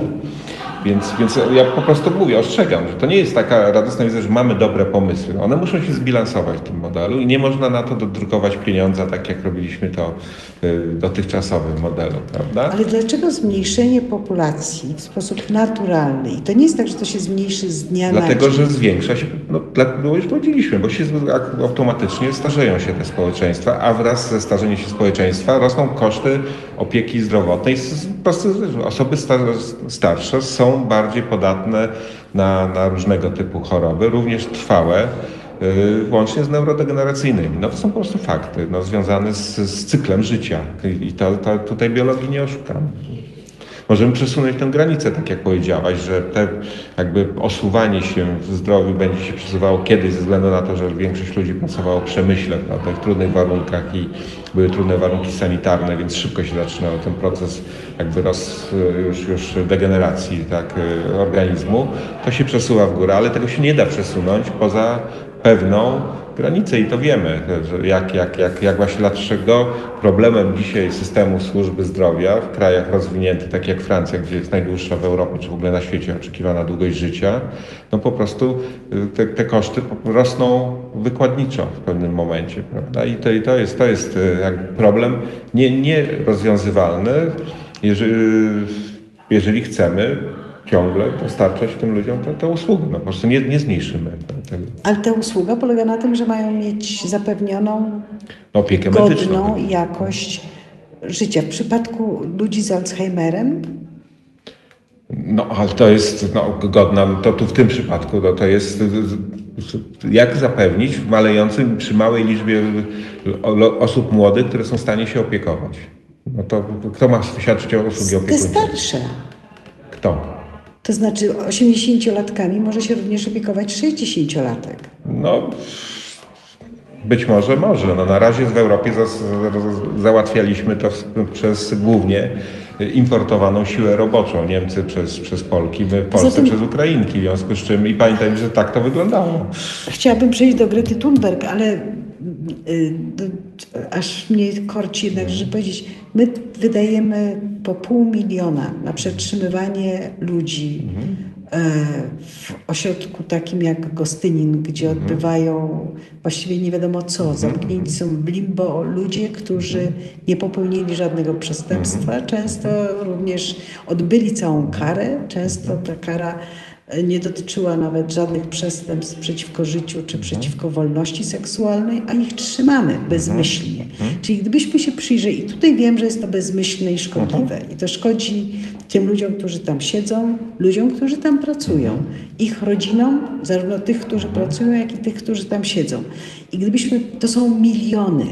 I teraz gdybyśmy zobaczyli, gdzie jeszcze wydajemy w ten sposób bezmyślnie miliony, to czy przypadkiem nie byłoby tak, że byłoby nas stać na to, żeby... nie, ale to zawsze tak mówię, tylko mówię, że w realnym życiu też mamy różne strategie. Mamy takich, którzy są gotowi tutaj to i są tacy, którzy te, to wykorzystują tę okazję, czy tego typu sytuacje no, do, do, do, do, uzyskiwania innych efektów. Teraz pytanie jest, czy jesteśmy w stanie zbudować model społeczno-polityczny, w którym jakby doprowadza nas tylko do, do dobrych rozwiązań. No, to, to takich cudów też nie ma, więc ja, ja tylko pokazuję, że w modelu budowanym, czy propozycji wynikającej z dobrych intencji, po, po, pogodzenia jakby rozwoju społecznego z ograniczeniami środowiskowymi, wewnątrz tego modelu mogą się ujawnić różne tendencje. Chodzi o to, żeby nie obiecywać, że wymyśliliśmy sposób na y, Na rozwiązanie wszystkich na problemów. rozwiązanie wszystkich problemów. My proponujemy sposób na pogodzenie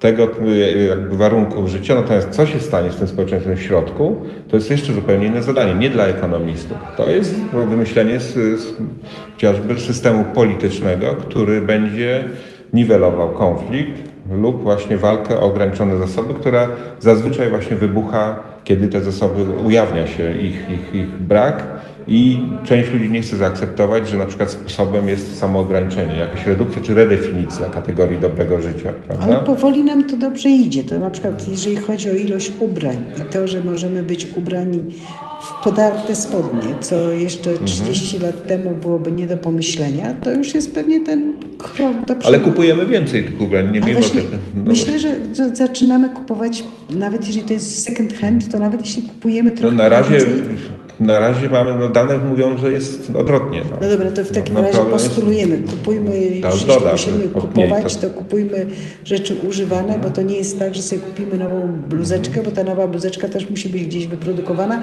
i oczywiście Mhm. znów pojawia się kwestia tego, dobra, ale ci, co produkują też muszą z czegoś żyć, więc pewnie jest dobrze zadbać o to, żeby jak kupujemy, to fair trade, czyli żeby zobaczyć, czy przypadkiem ludziom tam, którzy to produkują, płacą tyle, żeby się to rzeczywiście kalkulowało w tym sensie, że to jest godne, prawda? Czyli nawet lepiej zapłacić trochę więcej, ale mieć świadomość, że ci, którzy produkują, biorą pod uwagę nie tylko swój zysk, ale i jakość życia tych, którzy to produkują. No i w takim razie do Grety Thunberg, ponieważ z jednej strony, jak chcemy coś osiągnąć, to potrzebujemy masę krytyczną, taką jak czarny strajk, gdzie po prostu kobiety i część mężczyzn wyszli na ulicę i swoimi ciałami zamanifestowali brak zgody. I to jest tam masa krytyczna i zdarza nam się rzadko. Ale oprócz masy krytycznej jest również pojęcie krytycznej osoby, critical person. I taką krytyczną osobą jest na pewno Greta Thunberg. E, Są o niej książki, audycje, występuje, jest krytykowana, chwalona. Mam rzesze ludzi, którzy ją wspierają i za nią idą. Ale w pewnym momencie ona wyszła i usiadła pod parlamentem. I ja bym teraz chciała wiedzieć, jak to naprawdę się odbywa. Jak się tak naprawdę staje krytyczną osobą i co się musi stać, żeby trzeba efekt Grety Thunberg zadziałał. Wie, wiemy ex post, bo zaplanować się tego nie da. E, Takich e, o, o wielu innych Gretach Thunberg e, po prostu nie wiemy, bo im się nie udało, tak? Więc, więc to jest, e, jej się akurat udało i stała się e, głośna. A dlaczego się udało? No bo, bo trafiła swój czas, tak? Znaczy swoją postawą, też, też świadectwem. no, trafiła akurat w moment dosyć szczególny, trzeba pamiętać, to był sierpień 2018 roku ten y, jej, jej strajk y, szkolny dla klimatu. Wtedy ona usiadła właśnie pod parlamentem y, sz- szwedzkim w Sztokholmie z taką tablicą właśnie strajk szkolny dla klimatu i no i nie wiadomo było, co się dalej stanie. No, przy, Pojawili się dziennikarze. pojawili się dziennikarze, oczywiście to tam Jak rodzice... zostali zawiadomieni? Nie, no to naprawdę rodzice zawiadomili, bo akurat są kompetentnymi. Tym, znaczy, więc poza tym to trzeba pamiętać, że sierpień to jest sezon ogórkowy. Znaczy sezon, sierpień wszędzie w Europie wszyscy są na urlopach, prasa nie ma o czym pisać. Ja pamiętam Guardian to podjął, no nie ma o czym pisać, tak? Więc przy czym dziecko pod Sejmem nastoletnie, nastoletnie nie będące w szkole, tylko właśnie mające tam ten plakat, y, prawda? No jest, jest y, y, dobrym tematem dobrym tematem dla, dla, dla, dla, dla gazety. Prawda? No, dobry czas. Gdyby to zrobiła w normalnym sezonie politycznym, pewno by nikt nie zauważył. Byłoby... Czyli tak naprawdę, jeżeli się coś zaczyna robić, też warto wiedzieć, kiedy się to zaczyna no, robić. Zdecydowanie tak. Teraz pytanie, czy właśnie na, na, ile ona to zrobiła z wyrachowaniem, na ile nie, tego nie, nie wiem właśnie. To, to tutaj ta, ta, takich dostępu, takiej wiedzy nie mamy i nie będziemy mieli, bo to jest jej tajemnica i jej rodziców. No, to jest jej najbliższy krąg. Wie, wiemy tylko tyle z tego, co opowiadają rodzice, że jakby praca wewnątrz rodziny, prawda, taką zmianę świadomości była już wcześniej. Jej matka, która jest śpiewaczką operową, zrezygnowała z latania samolotem, co jest dużym wyrzeczeniem przy tym zawodzie. Ogromnym. Ona praktycznie uniemożliwia funkcjonowanie w pełnym wymiarze, no ale, ale to, to, to przyjęła sama Greta też, też później, no, jak już się stała osobą publiczną, przecież jeździ sam, znaczy nie porusza się samolotem, no ale zacznijmy na ten, ten mechanizm. Znaczy, to istotne było to, że, że to był ten moment, mm, znaczy właśnie pierwsze, ten, ten pierwszy moment, że zauważyły media, no, głównie właśnie dlatego, że była to w kontekście braku innych wydarzeń było to istotne wydarzenie, które warto podać na takich gazecie jak Guardian chociażby, prawda, czy w stacjach telewizyjnych. No, do, dobra migawka, dobra setka do, do, do pokazania, prawda, I, i poruszająca, więc y, stała się y, czymś w rodzaju no, jak to się mówi w języku internetowym, wirala, który poszedł też po sieci i, i został podchwycony przez wielu innych młodych ludzi. Ale to był też ten czas już takiego narastania właśnie, czy przebudzenia świadomości młodych ludzi. I teraz trzeba pamiętać o procesie, który do tego doprowadził. To było w 2015 roku. Było bardzo silne wzmożenie takiego nacisku z różnych stron w, w sprawach klimatu. Chodziło o to, żeby w grudniu, w czasie szczytu klimatycznego ONZ w Paryżu, podpisać nowe porozumienie międzynarodowe w sprawie klimatu. I do sprawy włączyły się wszystkie kościoły, praktycznie, włącznie z, z papieżem Franciszkiem, który napisał encyklikę. encyklikę. Bardzo zresztą ciekawą i rzeczywiście... Niezwykle taką... No jest, jest to, to ekologiczną. Nie, to jest, to jest, tak, to jest, on używa tam, to jest pierwsza encyklika y, w ogóle, jaki dokument kościelny, w którym głowa kościoła wzywa do rewolucji, tak, i do, do, do śmiałej rewolucji kulturowej, tak, to jest wprost tam napisane, tak, w imię właśnie y, klimatu. Jaki przykład daje? To znaczy? Mm, jak on sam włącza się w tą rewolucję? Y, to znaczy, jego robota jest, jest no, głównie taka, że pokazywanie y, zgodności tak, doktryny z, z, celami ekologicznymi, pokazywanie, że, że interpretacje takie, jakie u nas na przykład w naszym kościele były podejmowane, na przykład tego czyńcie ziemię sobie poddaną, należy zupełnie inaczej interpretować. Prawda? Oczywiście. No, i, I on pokazuje na, na, na, na te, ale również to, co jest istotne, no to jest też, też montowanie, jakby prze, prze, przebudowa myślenia o ekologii i, to widocznie, wyraźnie widać u, papieża inspirację takimi innymi metafizykami niż te, które powstały. Pan jest z Argentyny, bliżej też miał doświadczenie, kontakt z, no, z, z rdzenną ludnością e, tamtejszą i, i, metafizykami indiańskimi. I to jest istotne, dlatego że papież wyraźnie w encyklice mówi e, o przyrodzie w kategoriach osobowych. Ziemia matka nie jest dla niego tylko metaforą. On traktuje w kategoriach osobowych e, przyrodę, w związku z czym też tego już nie to później było w czasie, w czasie wystąpienia w NZ. On mówi o konieczności uwzględnienia właśnie ekologii w prawie. Mówi o prawie natury, nie mylić z naturalnym prawem, to jest co innego, co też, też, e, ale on mówi o prawie natury i o uwzględnieniu jakichś form podmiotowości prawnej no, obiektów tak, czy, czy, czy bytów przyrodniczych, tak, żeby one miały swoje jakby możliwość bycia podmiotem praw. To, jest ważne, bo to jest przyznanie, że to nie jest tak, że pies To nie są rzeczy, duszy, to nie są proste rzeczy. Tak. nie ma duszy. Więc to jest, e, więc, więc, więc w tym sensie, no to, to, jest, to jest rzeczywiście rewolucyjny e, dosyć dokument, e, też dobrze napisany, on też stał się taką po- pożywką, znaczy do, do, do, do czytania to jest, tak? To można, to można dobrze po prostu czytać. Co jest też istotne, papież to, i to jest, to jest też w ogóle siła jego pontyfikatu, no to, jest, to jest ta jego troska o, o ubóstwo, tak? I o, o, o biedę i łączenie, pokazywanie, że to jest sp- splot, znaczy zbrodnia, on wprost mówi, tak, zbrodnia na naturze jest y, in- integralnie związana z niesprawiedliwym porządkiem społecznym na świecie. Że wyzysk nierówności to jest pewne kontinuum, którego jednym z krańców jest również zniszczenie środowiska. I że to jest razem połączone, co też jest bardzo istotne, bo tak jest.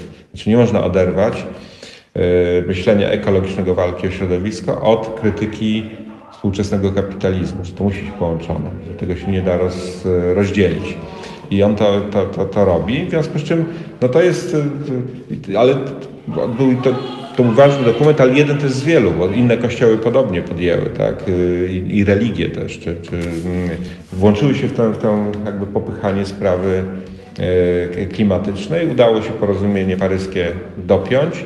No i, i- to, był, to był istotny przełom, który, który jakby y, zaczął zmieniać myślenie. A potem Greta, która właśnie w sierpniu wystartowała, to jakby włączyła się w pewien proces, który bardzo szybko za, zaczął się przyspieszać, bo, bo z kolei jesienią, już we wrześniu bodajże, e, międzyrządowy panel do spraw zmian klimatycznych, czyli to główne naukowe ciało wspomagające e, pracę konwencji klimatycznej ONZ-owskiej, opublikował taki raport specjalny y, o, o wzroście temperatury, co, co się stanie, jeżeli będzie wzrost temperatury większy niż 1,5 stopnia. Tylko.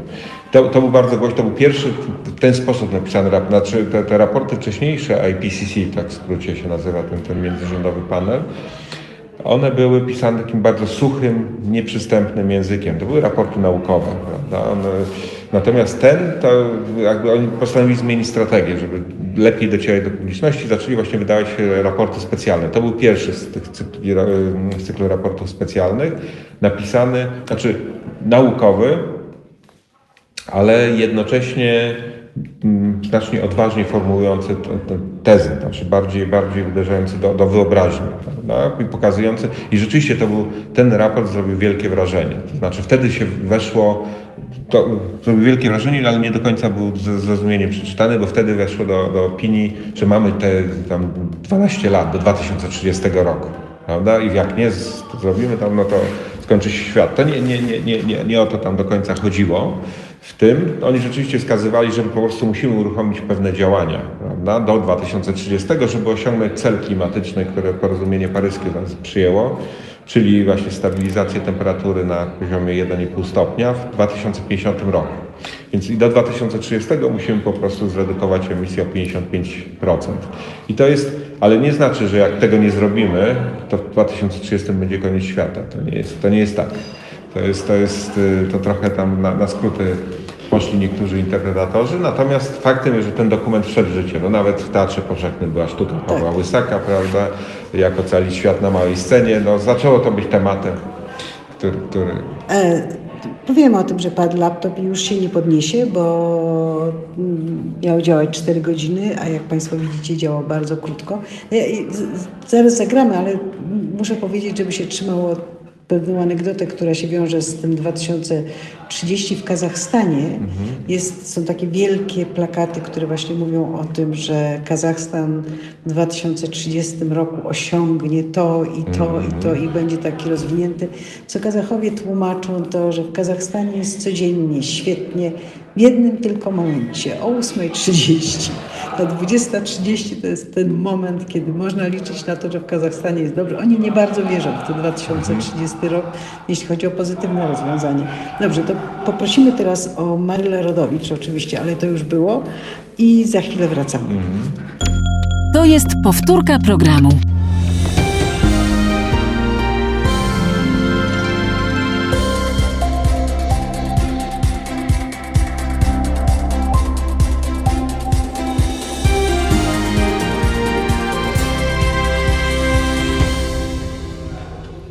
Witamy ponownie. Ja bym bardzo chciała, żeby któregoś razu się tak udało, że jak będzie Maryla Rodowicz śpiewać, to będziemy mogli śpiewać razem z nią. I to będzie taki chór wspaniały. A tymczasem e, realizatorka Tamara Bokoroszwili, Danowo Państwa wita. Edwin Bendykt jest naszym dzisiaj wspaniałym gościem w radio Halo Radio Nocą i ja, Monika Płatek, y, i informuję Państwa wszystkich, że niestety usiadł nam komputer, w związku z tym, jeżeli będziecie pisać, dzwonić, jeśli będziecie dzwonić, to być może będziemy mogli się z Wami e, skomunikować, natomiast jeżeli będziecie pisać, to, e, to nie będę obiecywać, że będę odpowiadać dalej, e, to znaczy odpisywać, chyba że za tydzień, dobrze?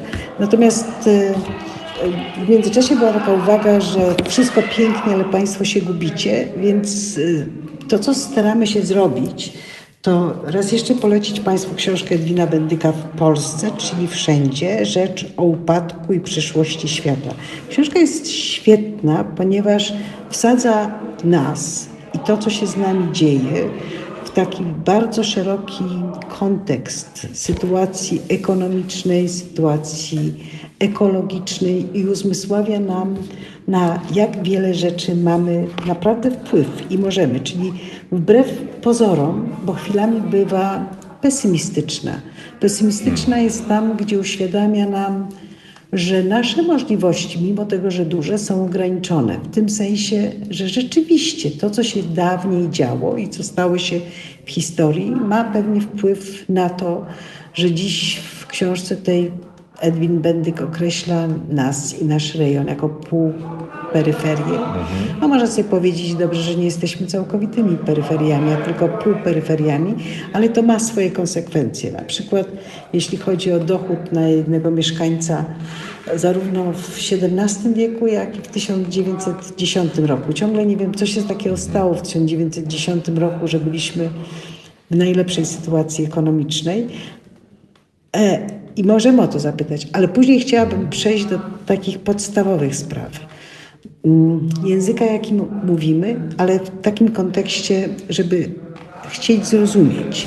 Zrozumieć, e, zrozumieć wyborców zarówno Rafała Trzaskowskiego, jak i Andrzeja Dudy. Zrozumieć, dlaczego tak ważne było dla rządzących to, co jest ważne dla wyborców PiS Dlaczego w związku z tym olali, mówiąc kolokwialnie, protesty nauczycieli, pozwalali sobie na mm, lekkie i lekceważące, przepraszam, traktowanie lekarzy, sędziów. To nie wiem, czy zaczniemy od 1910 roku, czy... No, znaczy, no nie wiem, no to, to od czego mam, bo jakby y, nasze historyczne uwarunkowania. Znaczy dobrze jest popatrzeć na historię ekonomiczną, pokazującą właśnie jak, jak, jak, jak właśnie trudno w takim kraju do, do, doganiać rzeczywistość i rzeczywiście mm, ten najlepszy, najwyższy poziom rozwoju, jaki mieliśmy w dziejach, czyli właśnie ten 1010 rok, ale po prostu skutek rozwoju kapitalizmu i naszego bycia w systemie. Znaczy nie było wtedy Polski jako niepodległego państwa. Byliśmy Y, ta modernizacja przemysłowa się odbywała pod, pod zaborami, ale to wtedy był rozkwit chociażby Łodzi, Warszawy jako miast przemysłowych, jeżeli mówimy o zabór Białegostoku też nawet, choć nie było duże miasto, ale, ale też przemysł właśnie tam się włókienniczy głównie, tak? ale Warszawa, no Zagłębie, prawda, jeśli mówimy o części działająca już w zaborze rosyjskim, no to jest ten okres właśnie bardzo dynamicznego rozwoju przemysłu i funkcji tutaj naszego kraju w obsłudze Imperium Rosyjskiego. No ale też, też w innych zaborach tak samo ta, ta, ta uprzemysłowienie trwało i, i wtedy rzeczywiście, już nie pamiętam tej proporcji, ten najwyższy poziom to był chyba... Mm, Jedna trzecia. Nie, nie, nie, nie, nie. To, było, to było więcej, około połowy średniego PKB y, zachodu y, Europy.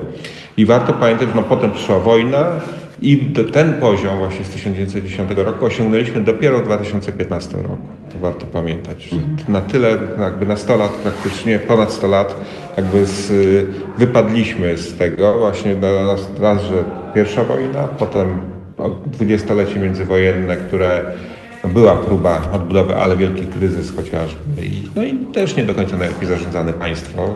Nie, nie, razem to nie, nie dało szansy, znaczy generalnie no, poziom gospodarki Polski w przeliczeniu właśnie takich parametrów jak PKB na, pod, pod koniec y, II Rzeczpospolitej był właśnie niższy niż przed I wojną światową. Prawda? Czyli myśmy nie odbudowali standardu materialnego II Rzeczpospolitej w stosunku do tego, jak wchodziliśmy w pierwszą wojnę, która dała nam niepodległość. E, no to nie była tylko wina elit rządzących, to, to bo jak mówię, kryzys gospodarczy, na to nie mieliśmy wpływu, to było globalne zjawisko. Później PRL, miał wiele różnych y, aspektów takich modernizacyjnych, ale gospodarczo skończył się wielką katastrofą i dopiero trzecia Rzeczpospolita i, i, i włączenie się do biegu globalnego kapitalizmu, przynajmniej w tych makrowskaźnikach, tutaj nie chcę analizować, bo to jest jakby inny aspekt, być może bardziej związany z drugim pytaniem, czyli rozkładu owoców tak, tej, tej, tej transformacji kapitalistycznej w III Rzeczpospolitej. W każdym razie to nas dopiero ciągnęło z powrotem do, do jakby na ścieżkę wzrostu i, i, która trwała dalej po 15 roku. To jest faktem, że, że po objęciu władzy przez Prawo i Sprawiedliwość dobra koniunktura w ogóle globalna powodowała, że dalej szybko szliśmy. Dzisiaj rzeczywiście ten, ten nasz, no nie pamiętam dokładnie z koniunktu, ale no jest jeszcze wyższy. Znaczy mamy najwyższe w historii w tej chwili jakby zbliżenie się poziomu materialnego, takiego mierzonego wskaźnikiem PKB do, do, do, do średniej y, unijnej. No i z tego, z tego na pewno trzeba się cieszyć, natomiast no, jak to się ma z tymi pytaniami dotyczącymi wyborów. Bo, znaczy, myśl jest taka, możemy być rozgoryczeni, dla wielu to jest jednak mhm. rozgoryczenie, ale strasznie jest ważne, żeby się nie zaperzać i nie załatwiać sprawy epitetami, a spróbować zrozumieć, co się stało i dlaczego. No i to nie ma jednego dobrego wyjaśnienia, bo nawet te pytania, które zadałaś, no ka każdy ma inny, e, inną odpowiedź. No, znaczy, ja mogę tylko też hipotezy, bo nie, nie mam, znaczy, być może były takie badania, ja, ja dostępu nie mam, ale jeżeli mówimy o niechęć do lekarzy, znaczy to jak pamiętamy, jak, jak był konstruowany przekaz propagandy, prawda, Prawa Sprawiedliwości, no to typowy z, z tego bloku ataku na elity. No, to jest klasyczny mechanizm mobilizowania elektoratu, który odpowiada na, na ofertę populistyczną, to jest ten przekaz antyelitarny, który obiecuje właśnie, że, no, że są ci w społeczeństwie, którzy mają uprzywilejowaną pozycję, nie do końca zasłużoną, prawda? I z podtekstami takimi to pamiętamy w te, w te, w, te, w, tej kadencji Prawo i Sprawiedliwość tego nie stosowało, ale tak pamiętam, co się działo w 2005-2007, no to było i to hasło, że prawda, że ten, ten, ten to w, w Kamasze to było przy okazji strajku, ale z drugiej strony bardzo znamienite, istotniejsze były to, co mówił Ziobro, prawda, że ten pan już nie będzie zabijał, tak. prawda, albo inne rzeczy pod, podkreślanie, że lekarz to nie jest tylko elita, ale to jest jeszcze skorumpowana elita, prawda, taka, która e, no właśnie no, po, po, powiedz lekarzu, co masz w garażu, prawda? Operowanie tego typu stereotypami. No i, i, i, i to, to, to najpierw działało, jeśli chodzi o lekarzy. Jeśli chodzi o, o nauczycieli, to jeszcze to było zupełnie inny, e, inne podejście, to znaczy inny mechanizm, bardziej strukturalny z kolei, jak popatrzymy na elektorat e, Prawa i Sprawiedliwości, strukturę wiekową chociażby.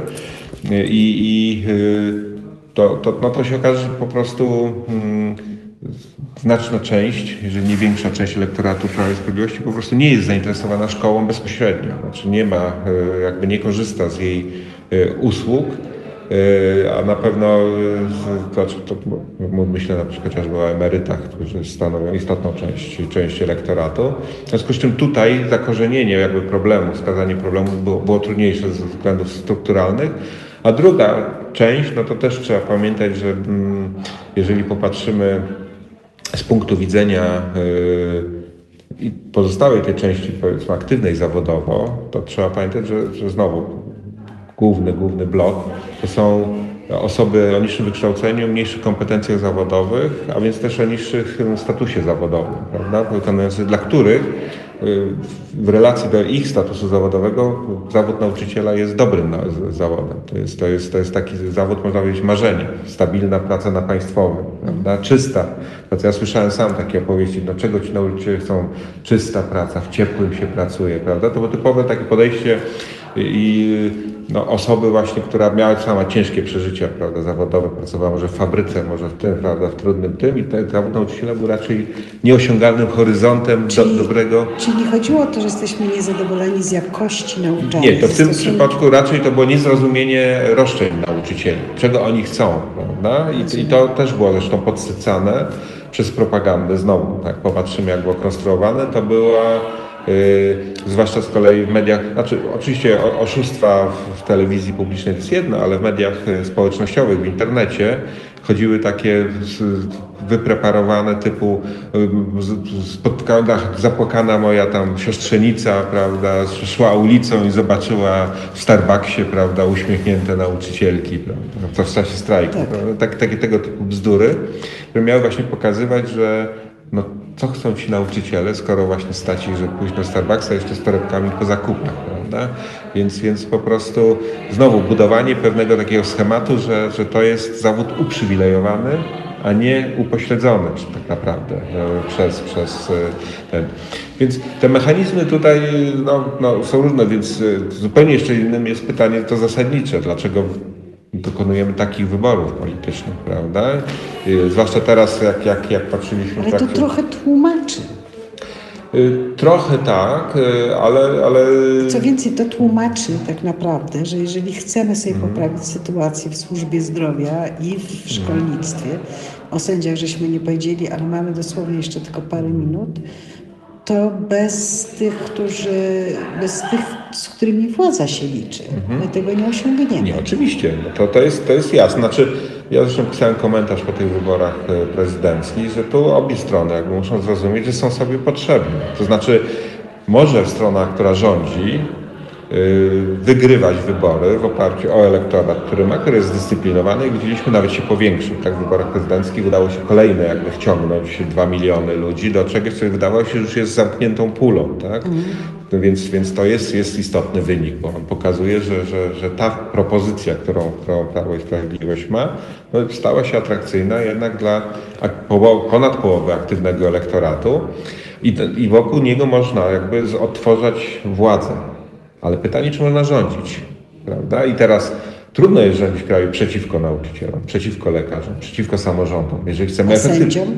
Sędziom, tak, nie no, tym grupom, które stały się, znaczy, jeżeli chcemy skutecznie rządzić, czyli żeby rzeczywiście szkoła pełniła swoją funkcję. Ale ta szkoła ma pełnić funkcję nie taką, żeby uczyć krytycznie myśleć, Nie, nie, no to jest- wiedzę, to- tylko być Okej, posłusznym. tylko że w pewnym momencie i, i to, że- że samowładza też będzie ponosić cenę te, te, Tak. takiego zdefiniowania szkoły. W związku z czym w szkole najpóźniej, dlatego że to jest proces długiego trwania, więc nie, już nie ta władza będzie ponosić konsekwencje swoich decyzji, jakie zrobiła w systemie edukacji, ale ze służbą zdrowia znacznie szybciej. Tak? Zresztą, Nawet ze specjalnymi przepisami. no, nawet ze specjalnymi przepisami po prostu jak lekarzy nie będzie, bo, bo I będą tak i to, to oczywiście, bo, bo ze względu na zaszytą w tarczę, prawda, przepisy, które, które w zasadzie no, czynią pracę dzisiaj w zawodzie lekarskim niezwykle ryzykowną, no po prostu obudzimy się w kraju, w którym lekarzy nie ma, tak? I, i wtedy nawet specjalną przy... więc, więc wtedy się okaże, że rządzić po prostu tak nie, nie można. Ale ta druga strona, która głosowała na Rafała Trzaskowskiego, ona musi też zrozumieć, że bez tamtej, jeżeli nie przekona, to nigdy nie wygra wyborów. Nigdy. No więc, więc po prostu trzeba skończyć z esencjalizowaniem. Tak, to, to jest też specyfiką przecież polskiej tradycji, że myśmy byli krajem, w którym nie było ras, prawda? Czy nie, nie, nie mieliśmy takiego problemu jak im- imperia, prawda, kolonialne, które, które, w których rasizm był. Myśmy produkowali ten rasizm w odniesieniu do swoich współobywateli. No chłop był innym gatunkiem. Dokładnie. Dla szlachty chłop to był po prostu inny gatunek i cała, cała mitologia wokół tego była zbudowana. Czym się różni sarmata prawda, od chama, który, który... Więc i, i, i to się odtwarza w tej, tej naszej kulturze, właśnie taka esencjalizacja, że wręcz yy, no, patrzymy jak na inny gatunek, prawda? Na, na, na wręcz genetycznie inaczej wyposażony. Zresztą nawet nie, nie chcę przywoływać tutaj nazwiska bo jednego z, pro- z profesorów, który wręcz takie, takie koncepcje mówił, że, że, że, że, to jest Tak. genetycznie uwarunkowane.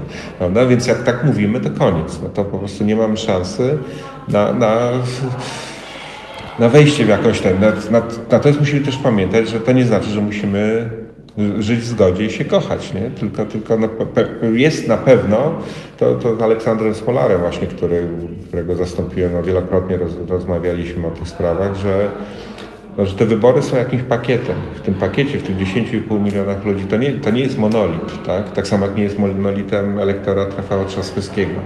Po prostu ludzie tak wybierają, znaczy biorą i, i dla części z nich na przykład ważniejsze niż pewne wartości demokratyczne są inne wartości, ale nie znaczy, że oni nie są na przykład demokratami. Tak? Że Też, nie mają wartości. Że nie mają wartości. Właśnie. I chodzi o to, żeby szukać tych punktów styku, gdzie można negocjować, prawda? I, I, myślę, musimy skończyć. I, nie, I, myślę, że to, czym teraz kończymy, wprawdzie nie jest tym, co planowaliśmy, bo na koniec chciałam optymistycznie o tym, że żyjemy mimo wszystko w najlepszym czasie z możliwych i w najlepszym świecie, gdzie coraz mniej ludzi jest biednych i coraz mniej jest przemocy. Ale myślę, że to, co Państwo teraz usłyszeli, jest w sumie niezwykle optymistyczne, bo pozwala na to, żeby zamiast się oburzać i wymyślać odczłowieczające etykiety, zastanowić się i dostrzec szansę na to, żeby realizować również te ideały i te potrzeby, które prezentował sobą kandydat, który nie wygrał w ostateczności. Także pokazanie, że jesteśmy jednak jednością, to jest bardzo pozytywne, za co niezwykle serdecznie dziękuję Edwinowi Bendykowi. Jeszcze raz polecam książkę W Polsce, czyli wszędzie.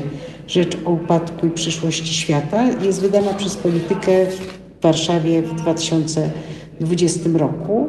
Bardzo dziękuję Tamarze Bukolaszwili za realizację programu. Jeszcze raz pozdrawiamy z Nowej Rudy, z Festiwalu Góry Literatury, zapraszając jeszcze do soboty i na pewno w przyszłym roku. To jest naprawdę świetna, świetna impreza, gdzie bezpośrednio jesteście Państwo właśnie z wybitnymi dziennikarzami, pisarkami, poetkami, e, twórcami, twórcami kina, z ludźmi, których się spotyka tu na co dzień i którzy są z tej ziemi. I Nowa Ruda, jak przyjechałam tu w zeszłym roku i zobaczyłam, że nie trzeba jechać na dziki wschód i na dziki zachód, bo tutaj jest i jedno i drugie, a na dodatek to wszystko się odbywa w niesamowicie miłej, sympatycznej atmosferze i jest realizowane i organizowane przez tubylców, do których człowiek chce wracać i chce się stać jednym z nich. Dziękuję bardzo. Dziękuję Widzimy bardzo. się i słyszymy za tydzień. Jeszcze raz dziękuję Edwinowi Bendykowi. Dziękuję i Kłaniamy się. wszystkim. Tym razem już dobranoc. Po co nam Halo Radio? Gdyby przez ostatnich 30 lat większość mediów nie układała się z politykami, to nie bylibyśmy potrzebni. Już dawno temu media zapomniały, że powinny być dla ludzi, a nie po to, żeby wspierać konkretnych polityków.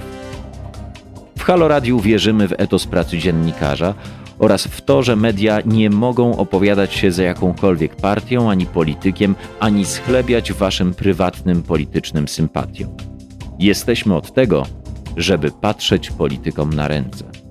Każde odpowiedzialne medium powinno mówić o politykach wyłącznie wtedy, gdy sprzeniewierzają się zasadom współżycia społecznego, prawom obywatelskim czy demokracji. Jeśli polityk pracuje dobrze, to nie mówimy o nim, bo przecież robi dokładnie to, czego od niego oczekujemy, za co mu płacimy. Nie mówi się wszak o wizycie w warsztacie, gdy auto jest sprawne, nieprawdaż? Media muszą być krytyczne wobec wszystkiego i wszystkich, taka powinna być ich rola. Drodzy Państwo, nie oczekujcie od nas, że będziemy przychylni Waszym politycznym wyborom. Będziemy natomiast mozolnie szukać dziury w całym. Po 30 latach polityczno-medialnego bagna to właśnie chcemy robić i robimy. I dlatego prosimy Was o stałe wspieranie naszej działalności www.halo.radio ukośnik SOS. Dziękujemy i życzymy dobrego odbioru Halo Radia, pierwszego medium obywatelskiego dla myślących i krytycznych Polaków.